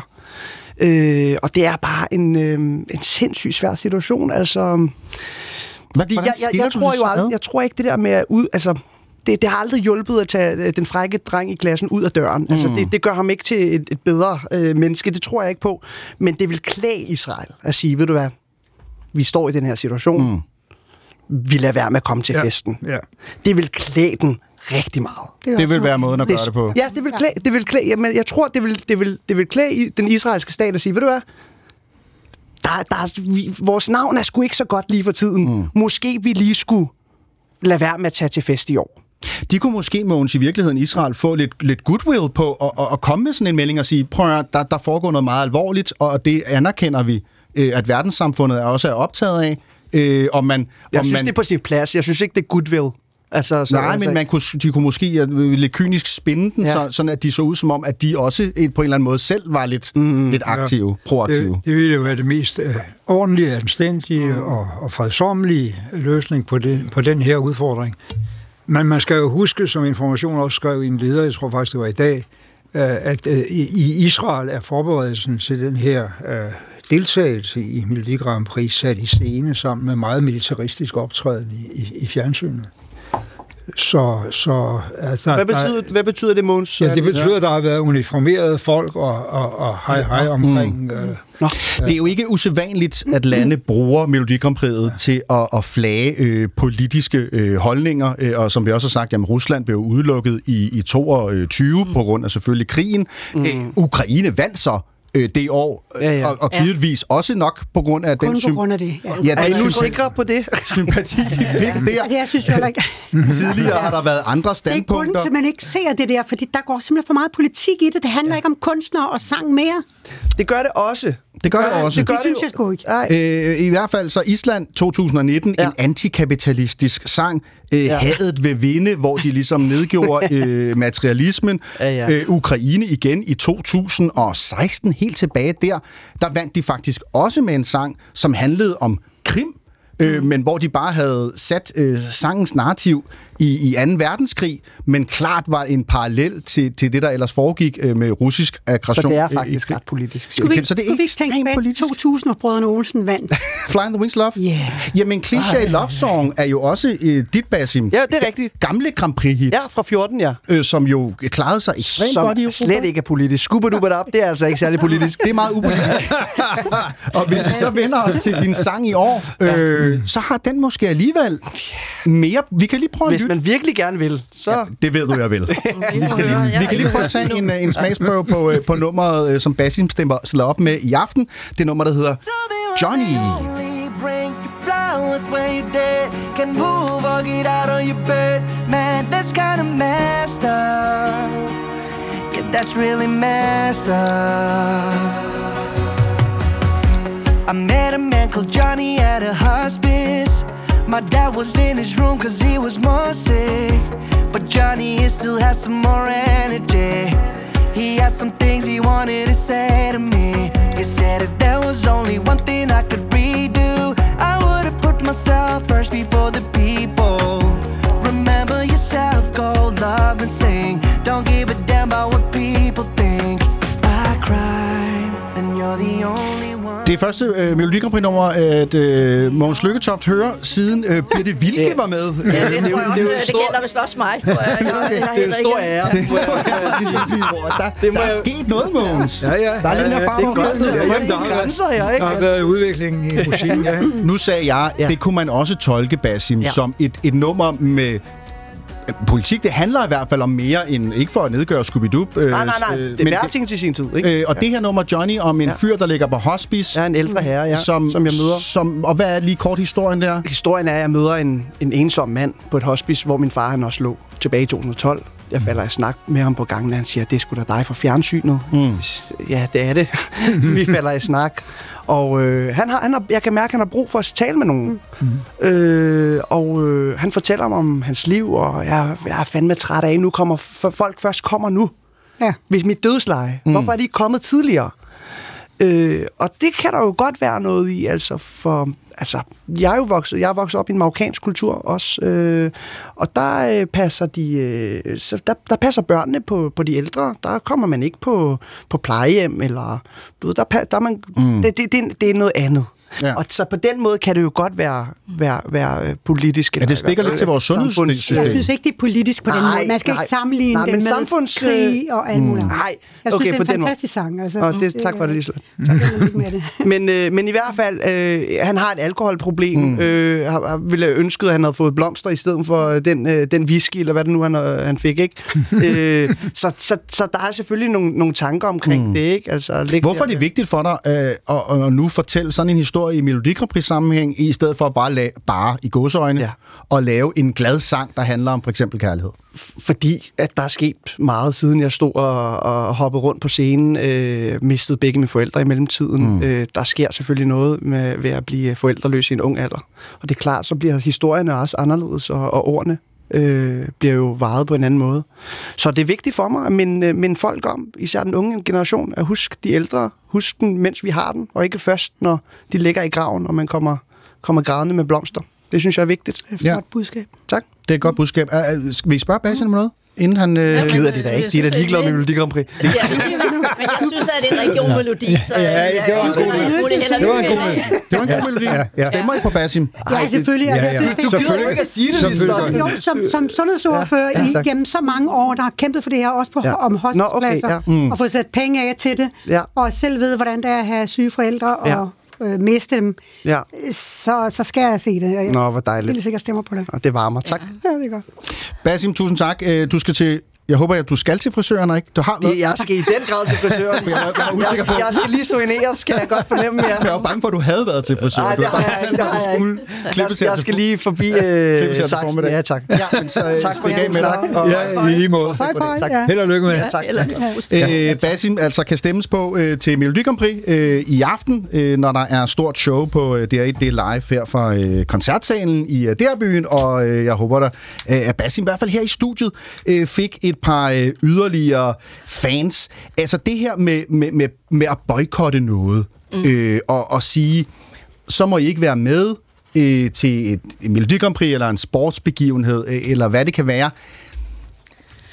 Virker det? Ja, det er ikke sikkert, det virker, men det modsatte virker i hvert fald. Nu kan vi se med, med fodbold og alt det her. Ikke? Altså, Ja. hvordan, altså, hvordan man bruger det som, nu hedder det jo ikke greenwashing, men sportswashing, Sportswashing, ja. eller hvad de kalder det. Ikke? Og, og det er klart, det virker jo. Altså, det virker jo som, øh, som Du hentyder reklame. til Qatar, ja, VM til og- Qatar, ja. og, og, og, som har fået utrolig meget ud af, af det. Så jeg synes, at øh, selvom man siger, ja, men vi skal ikke blande sport og politik, eller kultur og politik sammen, så er det umuligt at adskille øh, de øh, to ting. Og det er jo mm. også derfor, at man har truffet de beslutninger omkring Rusland, som man har truffet. Og der vil jeg bare sige, altså, der er jo en enorm følsomhed om at tale om øh, Israel. Ja, Måns Lykketoft har i mange år øh, været en del af den debat, og det har jeg faktisk også selv. Og, og det er bare rigtig, en rigtig svær øh, debat, fordi der er altid risiko for at blive beskyldt for, eller det er altid selv blevet beskyldt for mange ting, selvom altså, det handler jo om, om krænkelse af menneskerettigheder og palæstinensernes øh, rettigheder.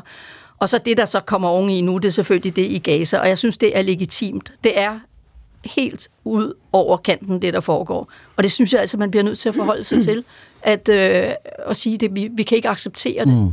Altså, da man øh, boykottede Rusland for et par år siden, der var det også altså, helt forfærdeligt, det øh, der foregår. Men jeg tænker, at det så kun blevet værre i mellemtiden. Men prøv lige at se, det er jo ikke kun nu, det foregår. Det er jo noget, der er foregået gennem mange år, og så kulmineret øh, i disse øh, måneder, ikke? Ja. Øh, Mogens, altså, øh, nu, nu afslører du dig selv som, som en, en meget slet ikke interesseret i Melodi Grand Prix. Er, er du, øh, men tænker du så egentlig, at, at det, det er positivt, at man i den her sammenhæng, også i en sammenhæng, som handler om glitter og om fest og om gang i gaden, at der også er plads til at diskutere så betændte politiske problemstillinger som, som den her konflikt? Jamen, altså, der kan jo ikke føjes noget til det, som vi nu alle sammen har sagt. Alt, der har med sport, politik og musik, er politiseret mm. i forvejen. Ja. Og derfor bliver den bedømmelse, man, man får af det, jo selvfølgelig også afledt af den politiske holdning, man har. Mm. Øh, for, fordi sådan er det for alle andre i virkeligheden. Ikke? Den, den der ønske om, at det skal slet ikke handle om noget, der har med politik at gøre, forget it. Ja, Det gør det. de går hånd i hånd, det Ja. hele. Øh, og og i, i den sammenhæng er, er, er med alle de krigsforbrydelser, der begås i Gaza, øh, i et omfang, som, som, som jo er, ja, han har sagt, historisk rædselsfuldt, øh, der er det ikke s- smageligt, at Israel dukker op mm. til den der. Men, men, men, men altså, Det er jo meget at gøre med noget af det, som jeg tror, uh, Gitte og jeg har, har sammen i, i årenes løb. Dengang Gitte var konservativ udenrigsordfører, og jeg var udenrigsminister, var hun kritisk over for min ja. kritik af Israel. Og så skete der det, og du har selv sagt det, derfor vil jeg gerne ja. gentage det, at når man kom derned og oplevede, hvordan den undertrykkelse, ydmygelse Altså Gaza og Vestbreden? af, af, af, af palæstinenserne var, så kom hun som det ærlige menneske tilbage til mig og sagde, at du havde jo ret. Mm. Og, og, det, og jeg ville sådan ønske, at, at en række af de der europæiske statsledere, som ikke har kunnet tage helt klar stilling imod Netanyahus politik, imod alt det, der er gået forud, og alt det, der sker efter den 7. oktober, øh, at de kom ned og så, hvad der var, der foregik. Mm. Og, og, og det, som er redselsfuldt, er jo også, at det er den konflikt i hele efterkrigshistorien, hvor der er blevet slået flest journalister ihjel. Og derfor får vi allerede af den grund ikke ordentlig information om, hvor forfærdeligt det er. Der er ikke nogen konflikt. Det er mere end hele årsraten for mor på journalister i hele verden, så er indtrådt i Gaza på tre måneder.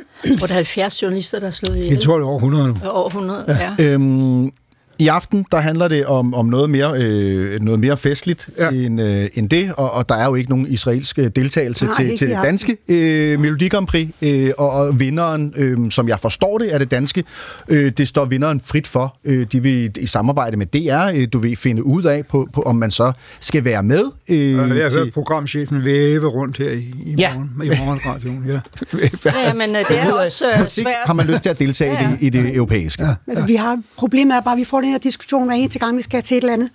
Sidst var det fodbold i... Mm. Øh, øh, og, Katar, ja. I Katar, ikke? Altså, øh, og der bliver ved med at være det. Og hvornår er det, øh, man sætter grænsen, og hvor sætter vi grænsen? Ja. Er det kun for det ene hold, den de fleste holder med, eller, eller hvor er det? Og mm. hvad er det for nogle menneskerettigheder, vi synes om, man bør udelukke? Ja, det er altså, det. Fordi det og er, er, det en, altså, er, det en, er det en personligt ansvar, eller er det noget, som skal tages kollektivt? Ja. Men der vil jeg så også sige, altså øh, det, der måske gør det svært for Danmarks Radios ledelse at tage denne her beslutning, det er nok, at øh, regeringen heller ikke er helt tydelig nok, lige så tydelig som jeg synes, man skulle være, mm.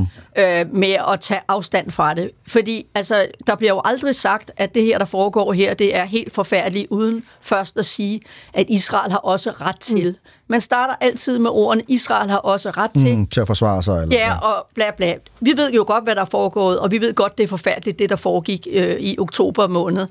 Men vi er nu fire måneder henne, øh, og det er noget helt andet, vi taler om nu. Så hvis man kunne forholde sig til det mere tydeligt, så tror jeg faktisk heller ikke, at Danmarks Radio vil stå med helt det samme øh, problem. Mm. Men der bliver jo vævet rundt i det, fordi man vil til gode se mm. øh, alle, og man er bange for at komme til at stå på en eller anden øh, rabiat eller forkert øh, side af, af sagen. Og det, det kan jeg simpelthen ikke forstå.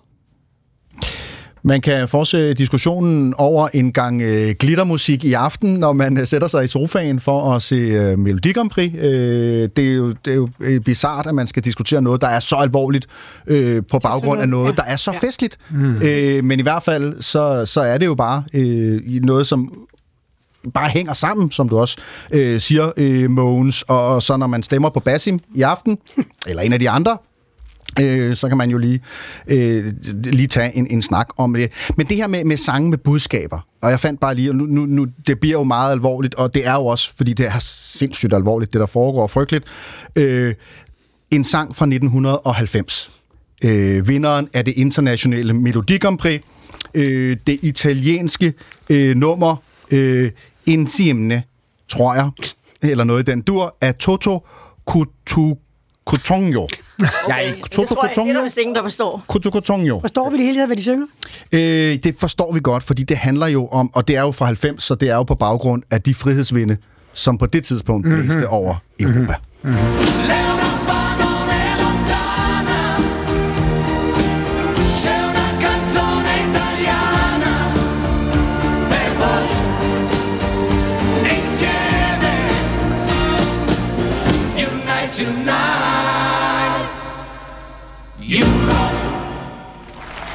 Sony Italiano. Ja, Unite Europe. Ja, det var budskabet her i øh, 1990.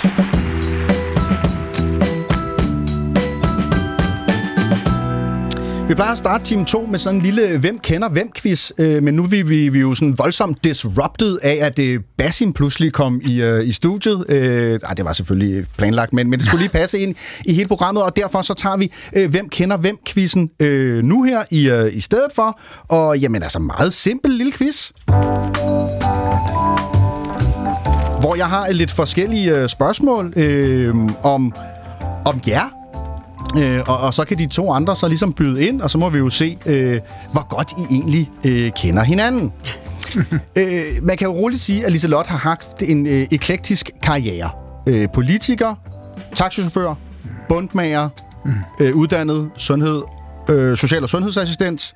Øh, men Liselotte er øh, kvinden, der er klar på nye udfordringer øh, og, og altid vil gerne vil, vil lære noget nyt til sydenlandene, og har brugt sine øh, folketings efteruddannelsespenge på en ny uddannelse. Men hvad tror I, Liselotte har øh, uddannet sig øh, som?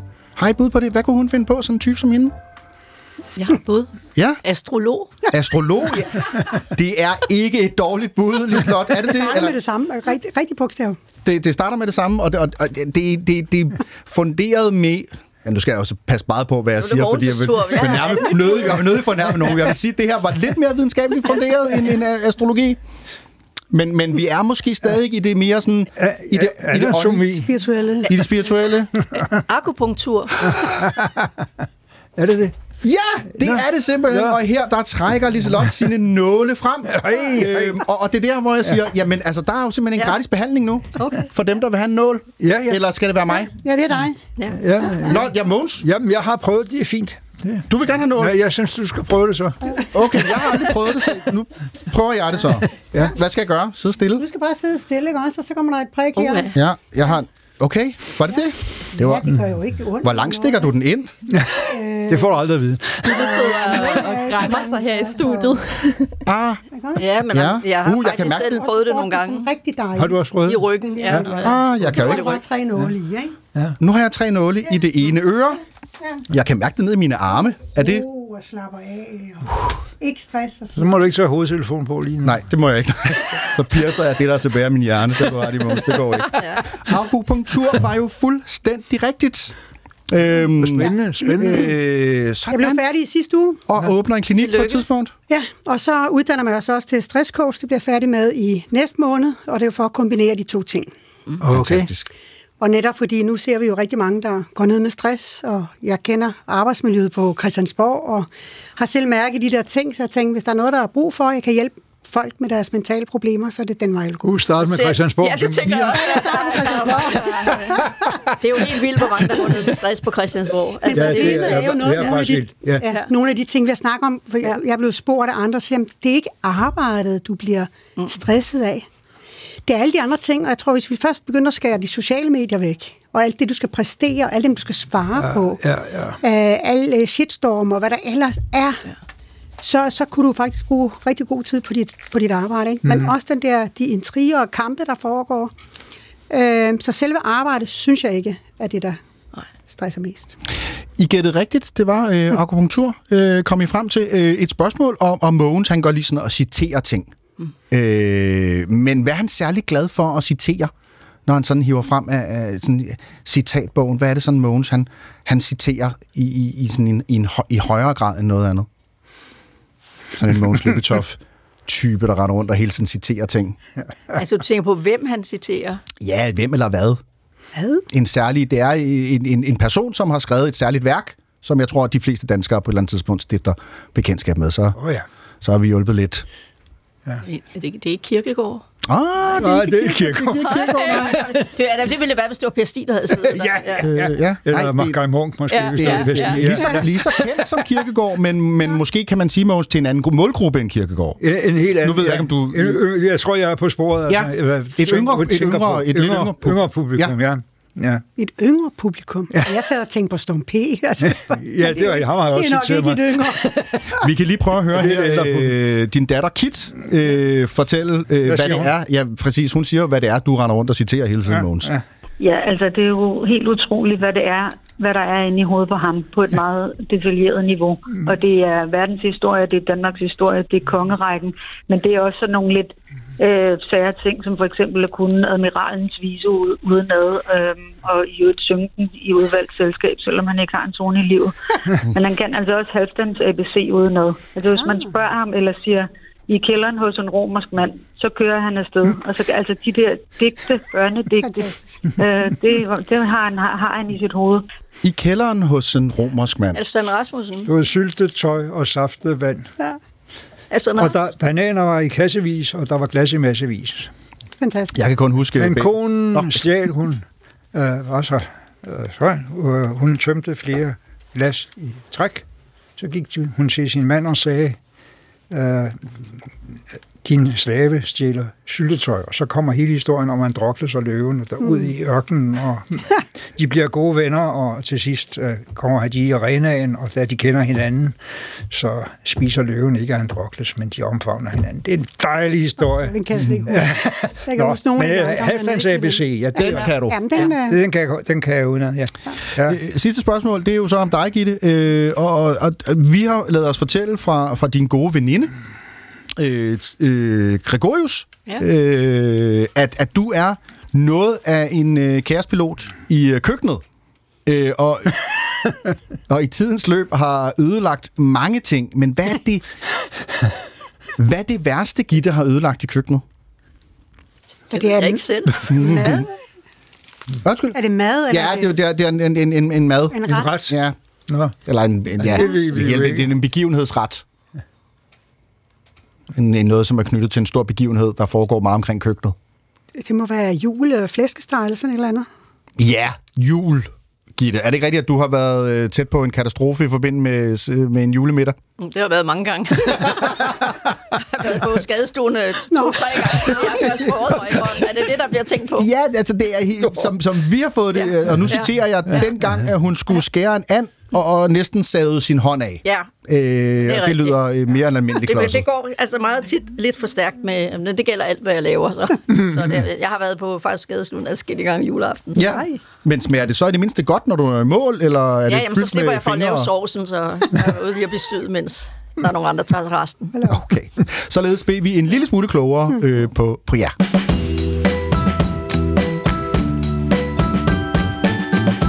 Er du lige stedet på her på P1, jamen så er det, der foregår en øh, omgang Svingdøren, øh, og jeg har øh, tre gæster i studiet, Liselotte Blikst og Gitte Seberg og Mogens Lykketoft, som alle sammen øh, øser ud af erfaring og viden i dagens øh, program, øh, og dem kan du faktisk også får lov til at stille et øh, spørgsmål, skulle du blive fristet af det, eller komme med en kommentar, Naja, og det er dig, der ligesom øh, monitorerer, hvad der kommer ind. Ja, det er far ind øh, på 12 Vi havde jo lige øh, Basim i studiet, som er med i det danske Melodi Grand Prix i aften. Øh, I den forbindelse så snakkede vi om det her boykot med Israel, og der skriver Christian fra Nyborg altså, hvis jeg har forstået det rigtigt, skal kunst forarve for at være god og rigtig kunst. Hvis det er rigtigt, vil et Grand Prix med deltagelse af Israel altså være en meget stor kunstnerisk begivenhed.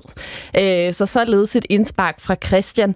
Øh, en anden lytter skriver fra Nørre Snede, det er Lene. Hun skriver, jeg synes, det er så mærkeligt, at bare fordi man er berømt, for eksempel en dygtig og underholdende musiker eller kunstner, så mener folk, at de også er kloge på politik eller alt muligt andet. Og så tænker jeg i den forbindelse, blev I klogere af at have, have Basim i studiet nu her i dag? Nu er han jo gået, så I kan snakke øh, frit fra leveren. Jeg synes, det var rart at have en af dem, der faktisk medvirker til at komme med den holdning, fordi det er jo ligesom dem, der er en del af det. Mm. Vi sidder bare udefra og kigger ind. Ja. Nogle af os ser det ikke engang, så vi skal have en holdning til noget, vi ikke ser. Øh, så jeg synes, at det er vigtigt at høre fra nogle af dem, der deltager. Jeg synes også, det er dejligt, at, altså, at øh, det ikke kun er politikere, der har holdninger, men det rent faktisk er altså, folk, som også betyder noget. Altså, det er jo dejligt, at jeg synes altid, det er rart, når erhvervsledere og kunstnere og andre øh, udtaler sig, fordi det er jo også øh, mennesker, som mange spejler sig i. Der er der mange kunstnere, der har både stærkere og bedre holdninger end mange politikere til politik. Og i forhold til det her med, at, øh, at der er rigtig, rigtig nemt at komme til, til ord nu til dags, så har vi også et spørgsmål fra en anden lytter. Øh, Liselot, du sagde jo, du havde svært ved at finde et parti, du kunne affiliere dig med. Den her lytter skriver og spørger, synes panelet, der er for mange partier pt? Hvis ja, skal det så være sværere at stifte et nyt parti, når de sociale medier gør det så nemt for personer, der er kendt i offentligheden? Hvad tænker I om det? Er det, er det blevet for nemt? Skal vi hæve øh, spærregrænsen? Jeg ved ikke, om det er for nemt, men kunne vi ikke få nogen, der ikke ligner hinanden alt for meget? Det, det, det er jo det, jeg synes, der er. Hvis de alle sammen kommer ind på midten og har fået den samme politik, så, så mangler det jo... Altså, fordi jeg mangler et parti, som jeg kan stemme på, der har en god social- og sundhedspolitik, og gør noget for netop øh, dem, der har det svært på det område, psykiatri og så videre, men samtidig har en stærk erhvervspolitik, fordi de findes, det parti findes ikke mere. Hvorfor, hvorfor stifter du det ikke bare selv? Det vil jeg ikke. Det, jeg er færdig med Christiansborg. Jeg kan også sige, at jeg kan virkelig ikke anbefale det. Altså, det, det skal jeg ikke. Altså, jeg, jeg har gående tanker om, at uh, eventuelt uh, til regionsvalg, se om man kan lave patienternes liste. For det, jeg synes, der også er forkert, nu sidder vi med den her uh, brede regering, det gør, at uh, alle de regionsformænd og borgmestre, der er, de uh, klager jo ikke over noget, fordi det er jo deres regering. Og det vil sige, at der findes ikke nogen, der råber op og siger, at vi får for få penge ud til patienterne. Nu, øh, nu snakkede vi også i, i sidste time om det her med, at der, vi ser rigtig mange partier søge hen mod midten. Senest så har vi set øh, DF'eren René Christensen, som godt nok ikke sidder i Folketinget lige nu, øh, skift til, til Moderaterne. Et ret markant skift, kan man sige. Her der skriver Monika øh, Nørgaard Andreasen, hun skriver, at Lars Lykke har mukket over partimedlemmer, der har bejlet til andre partier, men han tager gerne et medlem fra Dansk Folkeparti. Hvordan ser dagens panel på denne dobbeltmoral? Måns, er der en eller anden form for etisk kode om, at man ikke stjæler fra hinanden? Jeg mindes, at, øh, at du har sagt til mig engang, at, øh, at der ikke var nogen, der søgte over til Socialdemokratiet, dengang du var partiformand. Men ville du alligevel have taget nogen, hvis at der var nogen, der var kommet og havde banket på? Altså for det første, det, det jeg, jeg, jeg i hvert fald mente, jeg, at, da jeg snakkede med dig, det var det der med, at Socialdemokratiet har historisk oplevet meget få, både der kom eller gik. Vi har haft øh, rimelig sammenhæng på det. Vi har så i de senere år øh, fået folk fra, fra venstrefløjen, øh, både Pernille Rosenkrantz, som oprindeligt var, var, var øh, enhedslisten, mm. og, og Jesper Petersen og Tesfaye, Astrid Krav. Og Astrid Krav, som, som kom fra SF, men det har også været ret beslægtede politiske venner. Altså, jeg, jeg blev spurgt, ja. om jeg ville komme over til jer, ja. Socialdemokratiet. Det havde da måske været en meget god idé. men, men, men, men, men jeg synes, at, at uh, hopperne er blevet meget hyppigere og, og meget mere tværgående i det politiske spektrum, end mm. jeg har oplevet det uh, tidligere. Hvem jeg tror ikke, man kan sige, at der, der er tale om noget røveri uh, fra Lars Løkke. Der. Nu skal vi forsvare ham en gang til her. det, det er vist helt René Christensens egen beslutning at, at melde sig til der. Men, men, men det er klart, øh, at, at Moderaterne har på en eller anden måde samlet nogle, mm, nogle meget forskellige skikkelser, som måske kun har det til fælles, at de egentlig synes, det, det er meget godt, der bliver samarbejdet i, i, i dansk politik. Det der med de mange partier, det vil jeg også uh, godt give en kommentar til. Jeg tror, det er fuldstændig uh, ligegyldigt, meningsløst og umåligt at lave en højere spærregrænse. Jeg synes også, det er fint, at øh, vi har et parlament, som stort set matematisk afspejler fordelingen af, af holdninger i befolkningen. Det, jeg synes er, er mindre øh, heldigt, det er, at man fik afskaffet, jeg tror, det var øh, i Margrethe Vestagers tid som indrigsminister, den, den øh, procedure, der var for at anmelde et nyt parti. Fordi det er blevet for let bare sådan i en stemning at, at sætte et kryds. Her skulle man ind og bekræfte, at man havde underskrevet osv. Øh, og, og, og, og det var noget, jeg kom til at tænke særlig meget over det år, hvor, hvor ham der racisten øh, øh, Rasmus Paludan pludselig kunne stille op til Folketinget. Husk også, at, øh, at I kan skrive ind på 1212'eren, så kan det være, at vi lige kan nå en, en sidste besked eller to, inden programmet slutter. Øh, I skriver 1212, øh, og så skriver I P1 mellemrum, og så jeres besked. Og Liselotte, kan jeg logge ja. dig herom øh, til at pille nålene ud af Jeg tror, jeg vil. øret på, man kender det ikke. Men hvordan har du det? Jeg har det faktisk udmærket, men, men jeg føler mig bare... Øh, og de nye lytter skal jeg sige, at Liselotte har øh, udøvet akupunktur på mig øh, tidligere i dagens program. Hun er lige blevet uddannet. Så, og det er mest, fordi jeg føler mig utrolig nøgen ved ikke at have ho- hovedtelefoner på øh, her i radiostudiet. Det, det er ligesom det er meget vant til, så jeg, jeg føler mig sådan lidt, lidt underlig.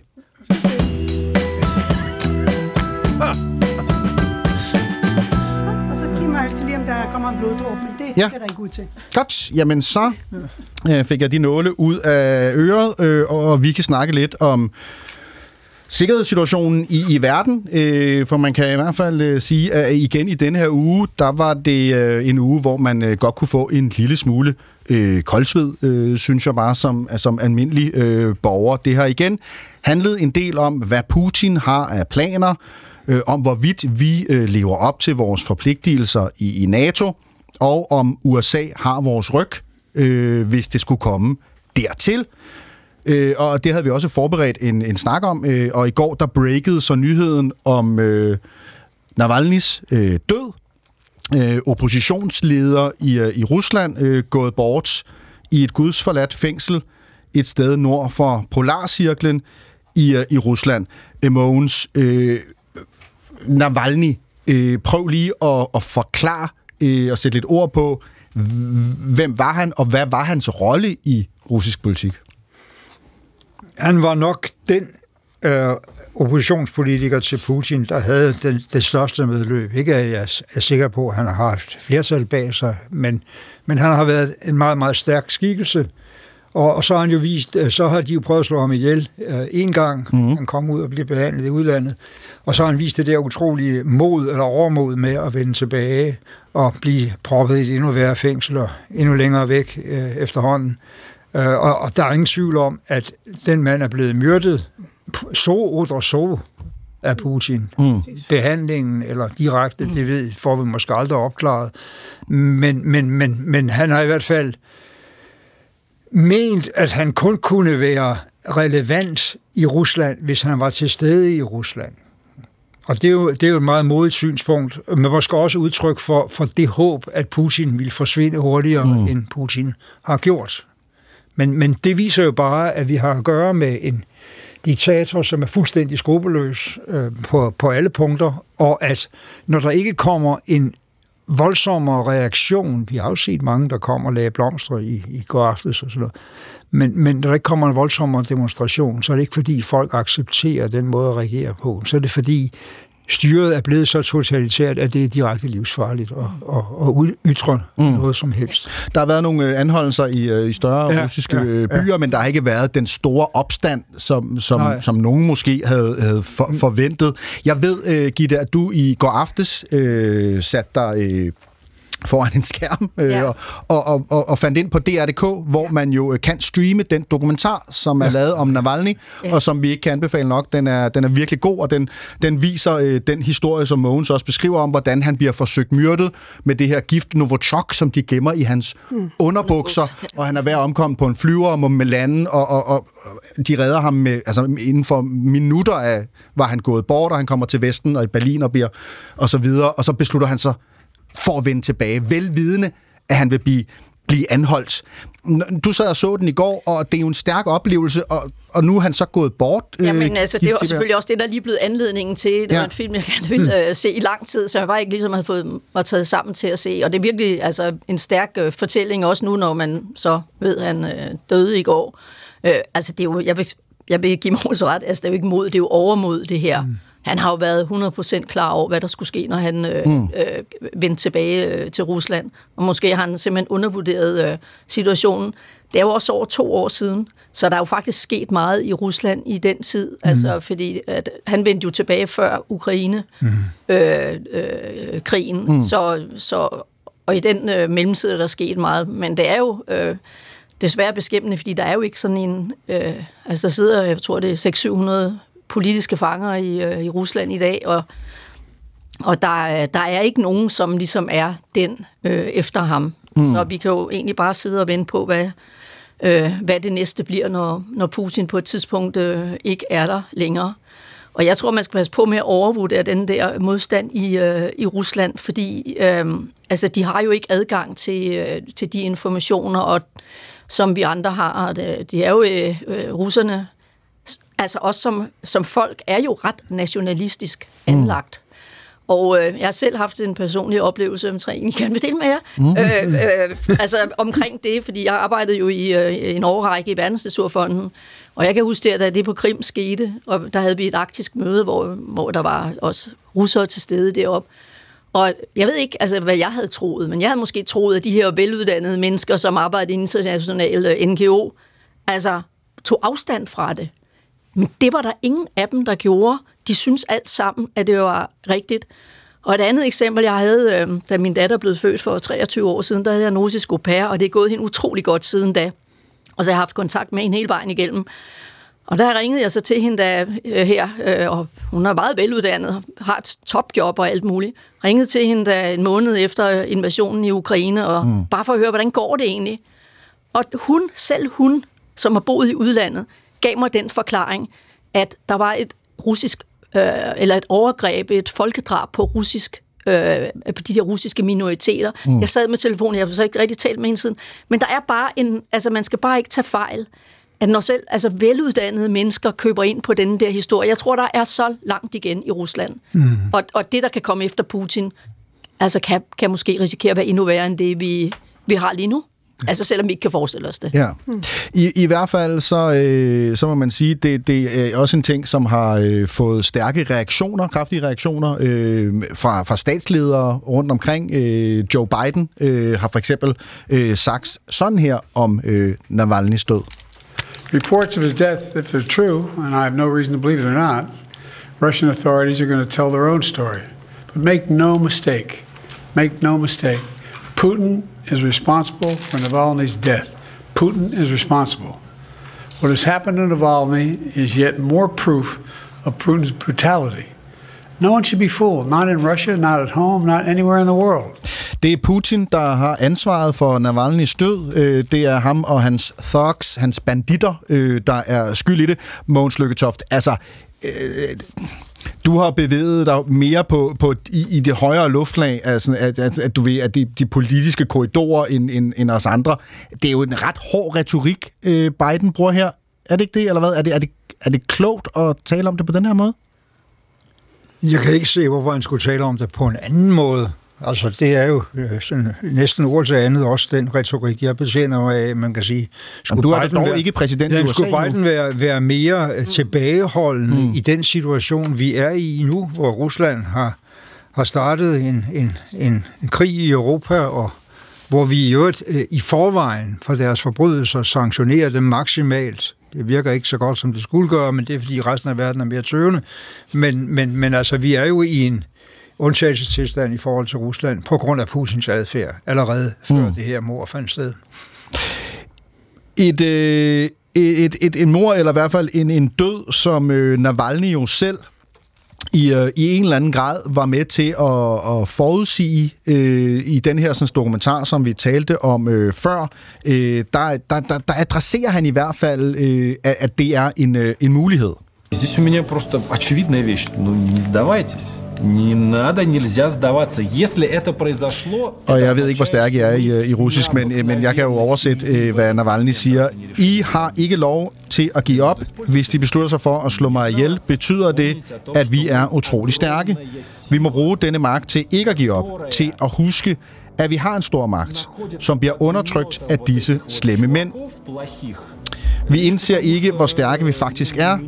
Øh, det eneste nødvendige for, at det onde kan triumfere, er, at gode mennesker intet gør.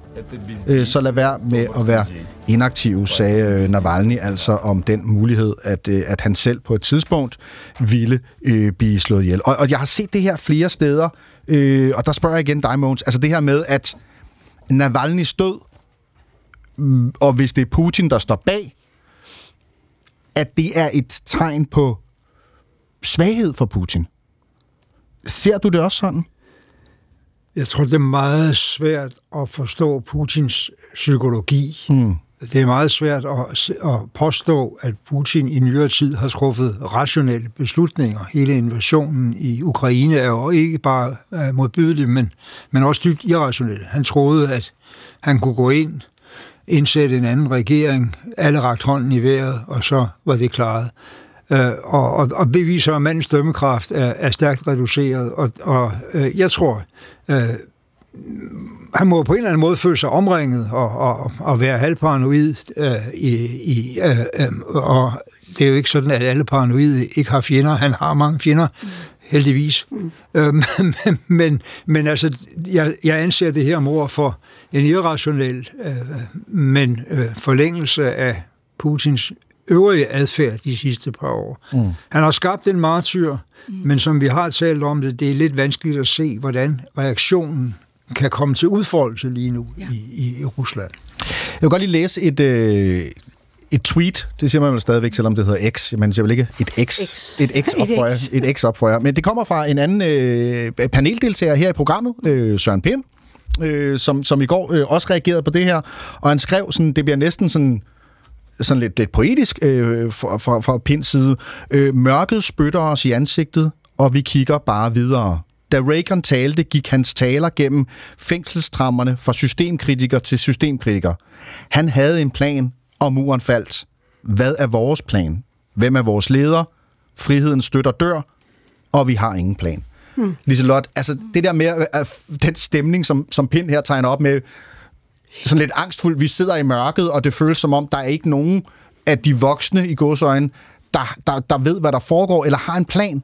Er det også Men det er vel også følelse, den tanke, man har som, som borger. Uh, nu er jeg glad for, at jeg ikke sidder og skal tage en hel masse beslutninger på de områder.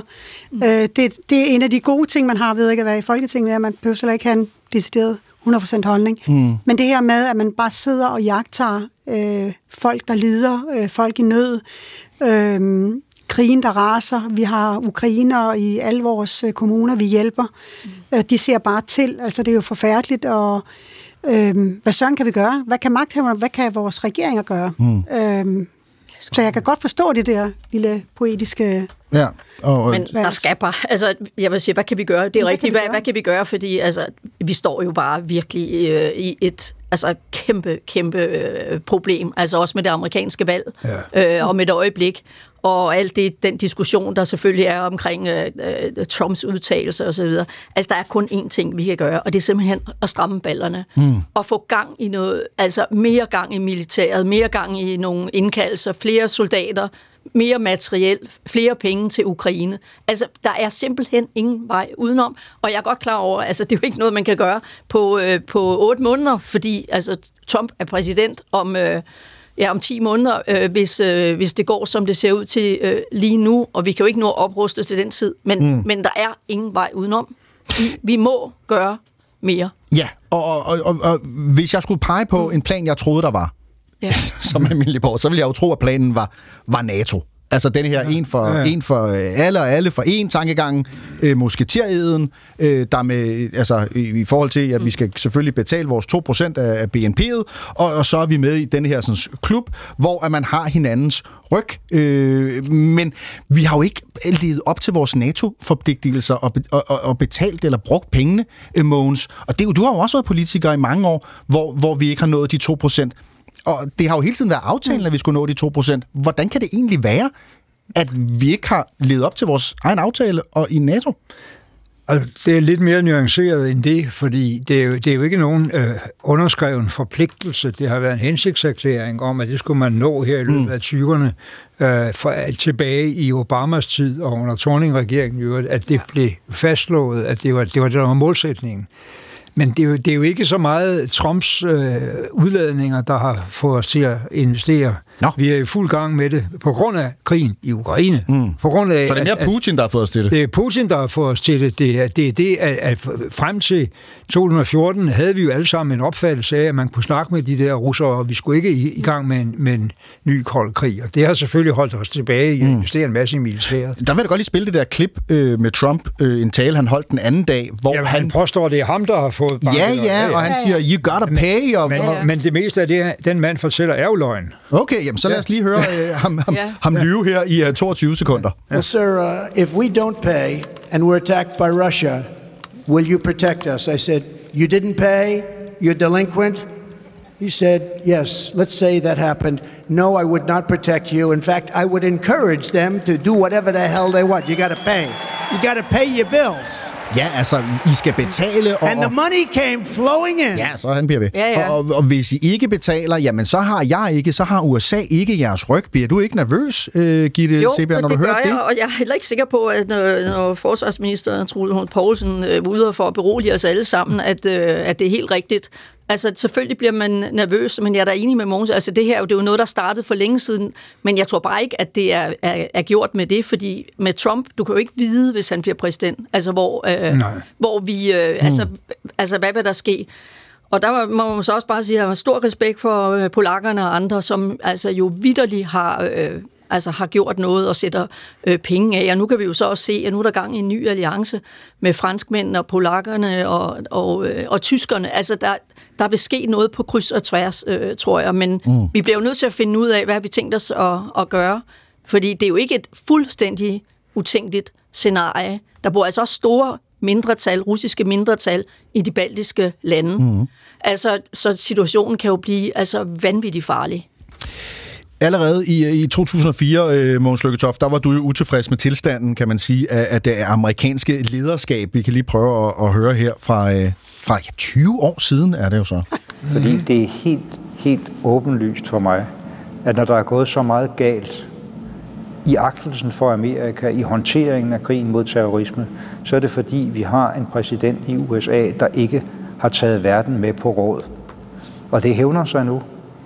Og jeg håber utrolig meget på, at man får en præsident i USA, der hedder John Kerry, som har en helt anderledes forståelse af, at hvis USA skal være ledende i verden, så kræver det, at man tager sine mange venner med på rådet i, hvordan man udfører sin lederrolle. Mm. Kerry blev jo så ikke præsident til B. Øh, Bush, øh, men, men man kan jo friste til at sige, savner du lige frem øh, George Bush-dagene så? Når vi er nået hertil? Det er klart, når vi skal gradbøje det, så ser George Bush jo næsten ud som en positiv figur i verdenshistorien i forhold til Trump. Mm. Men, men, men, men, men det var altså ham, der foranstaltede en af de større katastrofer de foregående 20 år ved invasionen i Irak, og man kan også sige, at den aktion, vi alle sammen støttede af moralske grunde med Afghanistan, den blev også håndteret på en fatal dårlig måde, og vi kan konstatere, at det i dag øh, var mislykket. Mm. Så, så der var meget at kritisere Bush for, og, og der var meget at ønske sig Kerry for. Jeg kom jo til at lære Kerry at kende ret meget. Da jeg var i FN, der var han jo stadigvæk amerikansk udenrigsminister. Og, og han er jo en af de, de fornemme figurer, som også har været... Øh, øh, I Obama-administrationen var han, og fortsat under, under Biden, har han jo været, været med på mange forskellige måder, også med klimaudsending her under Biden. Øh, hvor det, det var en repræsentant for det USA, der snakkede med resten af verden, mm. ønskede dialog med resten af verden, ønskede at have verden til at hænge sammen. Og, og det er jo ikke uh, Trump. Trump er livsfarlig for os alle sammen. Hvis han svigter Ukraine, falder de sammen. Mm. Vi kan ikke nå at opruste, som Gitte også sagde, i Europa hurtigt nok til at erstatte USA. Kan vi jo ikke erstatte deres atomparaply.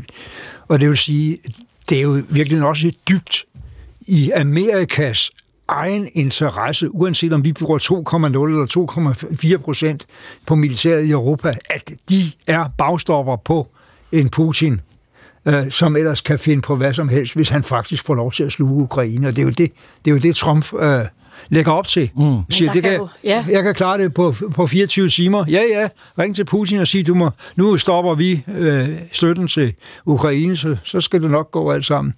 Ikke? Det, det er, er det det, der kommer til at ske, tror du? Det er helt åbenbart en risiko. Det er helt åbenbart en risiko. Altså, der er jo ingen, der kan sige med sikkerhed, hvad der kommer til at ske, hvis mm. Trump kommer til. Det bliver sådan meget, meget øh, irrationelt alt sammen. Ja, men det, er jo, det bliver jo glæde os over, for så det med Gaza var jo aldrig sket, så har det jo også, øh, det, har, det, det, har vi jo også hørt fra ham, ikke? Altså, mm. han har jo en fuldstændig urealistisk ja, ja, ja, ja, ting, ja, men, men, men jeg tænker, det er jo ikke, nu snakker vi jo om Rusland og alt ja. det, men det er jo ikke den eneste konflikt, vi står nej, overfor. Nej, vi står også over for konflikten med Taiwan. Ja. Og, og hvor, Kina. Ja. ja, og Kina, og så vi, altså, som, øh, som kan blive altså, sindssygt farlig øh, de kommende år. Og hvis man så får en i det hvide hus, som er uterrenelig samtidig, ja. så, så, kan det ja, så, så hvor, hvor kan det ikke ende? Ja. Han, vil have, han har jo sagt, at han vil, føre, han vil have en 12 på 60 procent på alle kinesiske varer. Og det vil jo være det nærmeste, man kan komme til en virkelig krigserklæring ja. til Kina, uden at bruge militære midler. Og øh, det er også livsfarligt. Og, og, og, og skadeligt for verdensøkonomien i øvrigt, altså. Øh, så øh, klima er han imod indsatsen. Ukraine kan en prisgive, NATO vil han ikke lov at opretholde. Uh, uh, han kan ødelægge et i forvejen skrøbeligt forhold mellem USA og Kina, som man ellers har prøvet lige at balancere lidt af uh, i, i den seneste tid. Uh, der er så meget, der er farligt her, og så stiller demokraterne op med en mand, som man ikke er sikker på mentalt har kræfterne til at, at fortsætte til han bliver 86. Det er jo Ja, det, er- det er frygteligt. det er frygteligt, ja, det er præmierende. Ja. Og, og Biden har gjort det udmærket. Jamen, altså, jeg synes faktisk, at Biden er en utrolig dygtig Ja, præsident, ja. og han har gjort så udmærket sig ved at være utrolig dygtig til Ja. at udnævne gode folk. Ja, ja. Altså, virkelig dygtig. Ja, i, i et i øvrigt dysfunktionelt politisk system, Ja. ikke? hvor man malske kommer igennem. Der er han kommet igennem med en masse Ja. ting. Men, men, men, men, men det er jo håbløst øh, for os alle sammen, hvis det, at han ikke ser ud som om, han er helt kapabel til at blive præsident indtil han er 86, er det, der afgør valget. Ja. Ikke? Ja, vi slutter lidt med en downer der, synes jeg, det er øh, virkelig Mogens, det her. øh, på, på, på dagens program. Øh, Ja. og, og nu har vi kun 50 sekunder tilbage til at redde den gode stemning. Øh, så det kan vi jo gøre ved at... Mogens Lykketoft, bliver det i aften, at du sætter dig ned og ser Dansk Melodi Grand Prix? Nej, det kan, Nej! det kan da være, at jeg, jeg stemmer på basen alligevel. Sådan. En stemme på Basim fra Mogens Lykketoft. Mogens Lykketoft, Gitte Seberg, Liselotte Blikst, tusind tak, fordi I havde tid til at være Mange sammen tak. med mig og lytterne her i uh, Svingdøren den her lørdag formiddag. Tak, Det har været en fornøjelse. Kæmpe Ja. fornøjelse. Det var meget, meget. Øh, det var meget, meget Dejligt. Hvad? Dejligt. At være Godt, sammen med jer. Ja, godt. Ja. Ja. Jamen, så slutter det alligevel lidt positivt. Ja. I næste uge, der gør vi det hele en gang til. Jeg glæder mig meget til at have besøg her i studiet af Isabella Arndt, øh, Uffe Elbæk og Carsten Lauritsen. Jeg hedder Tony Scott, og ved min side sidder producer Naja Bergdal, og nu er der Radiovis. Gå på opdagelse i alle DR's podcast og radioprogrammer. I appen DR Lyd.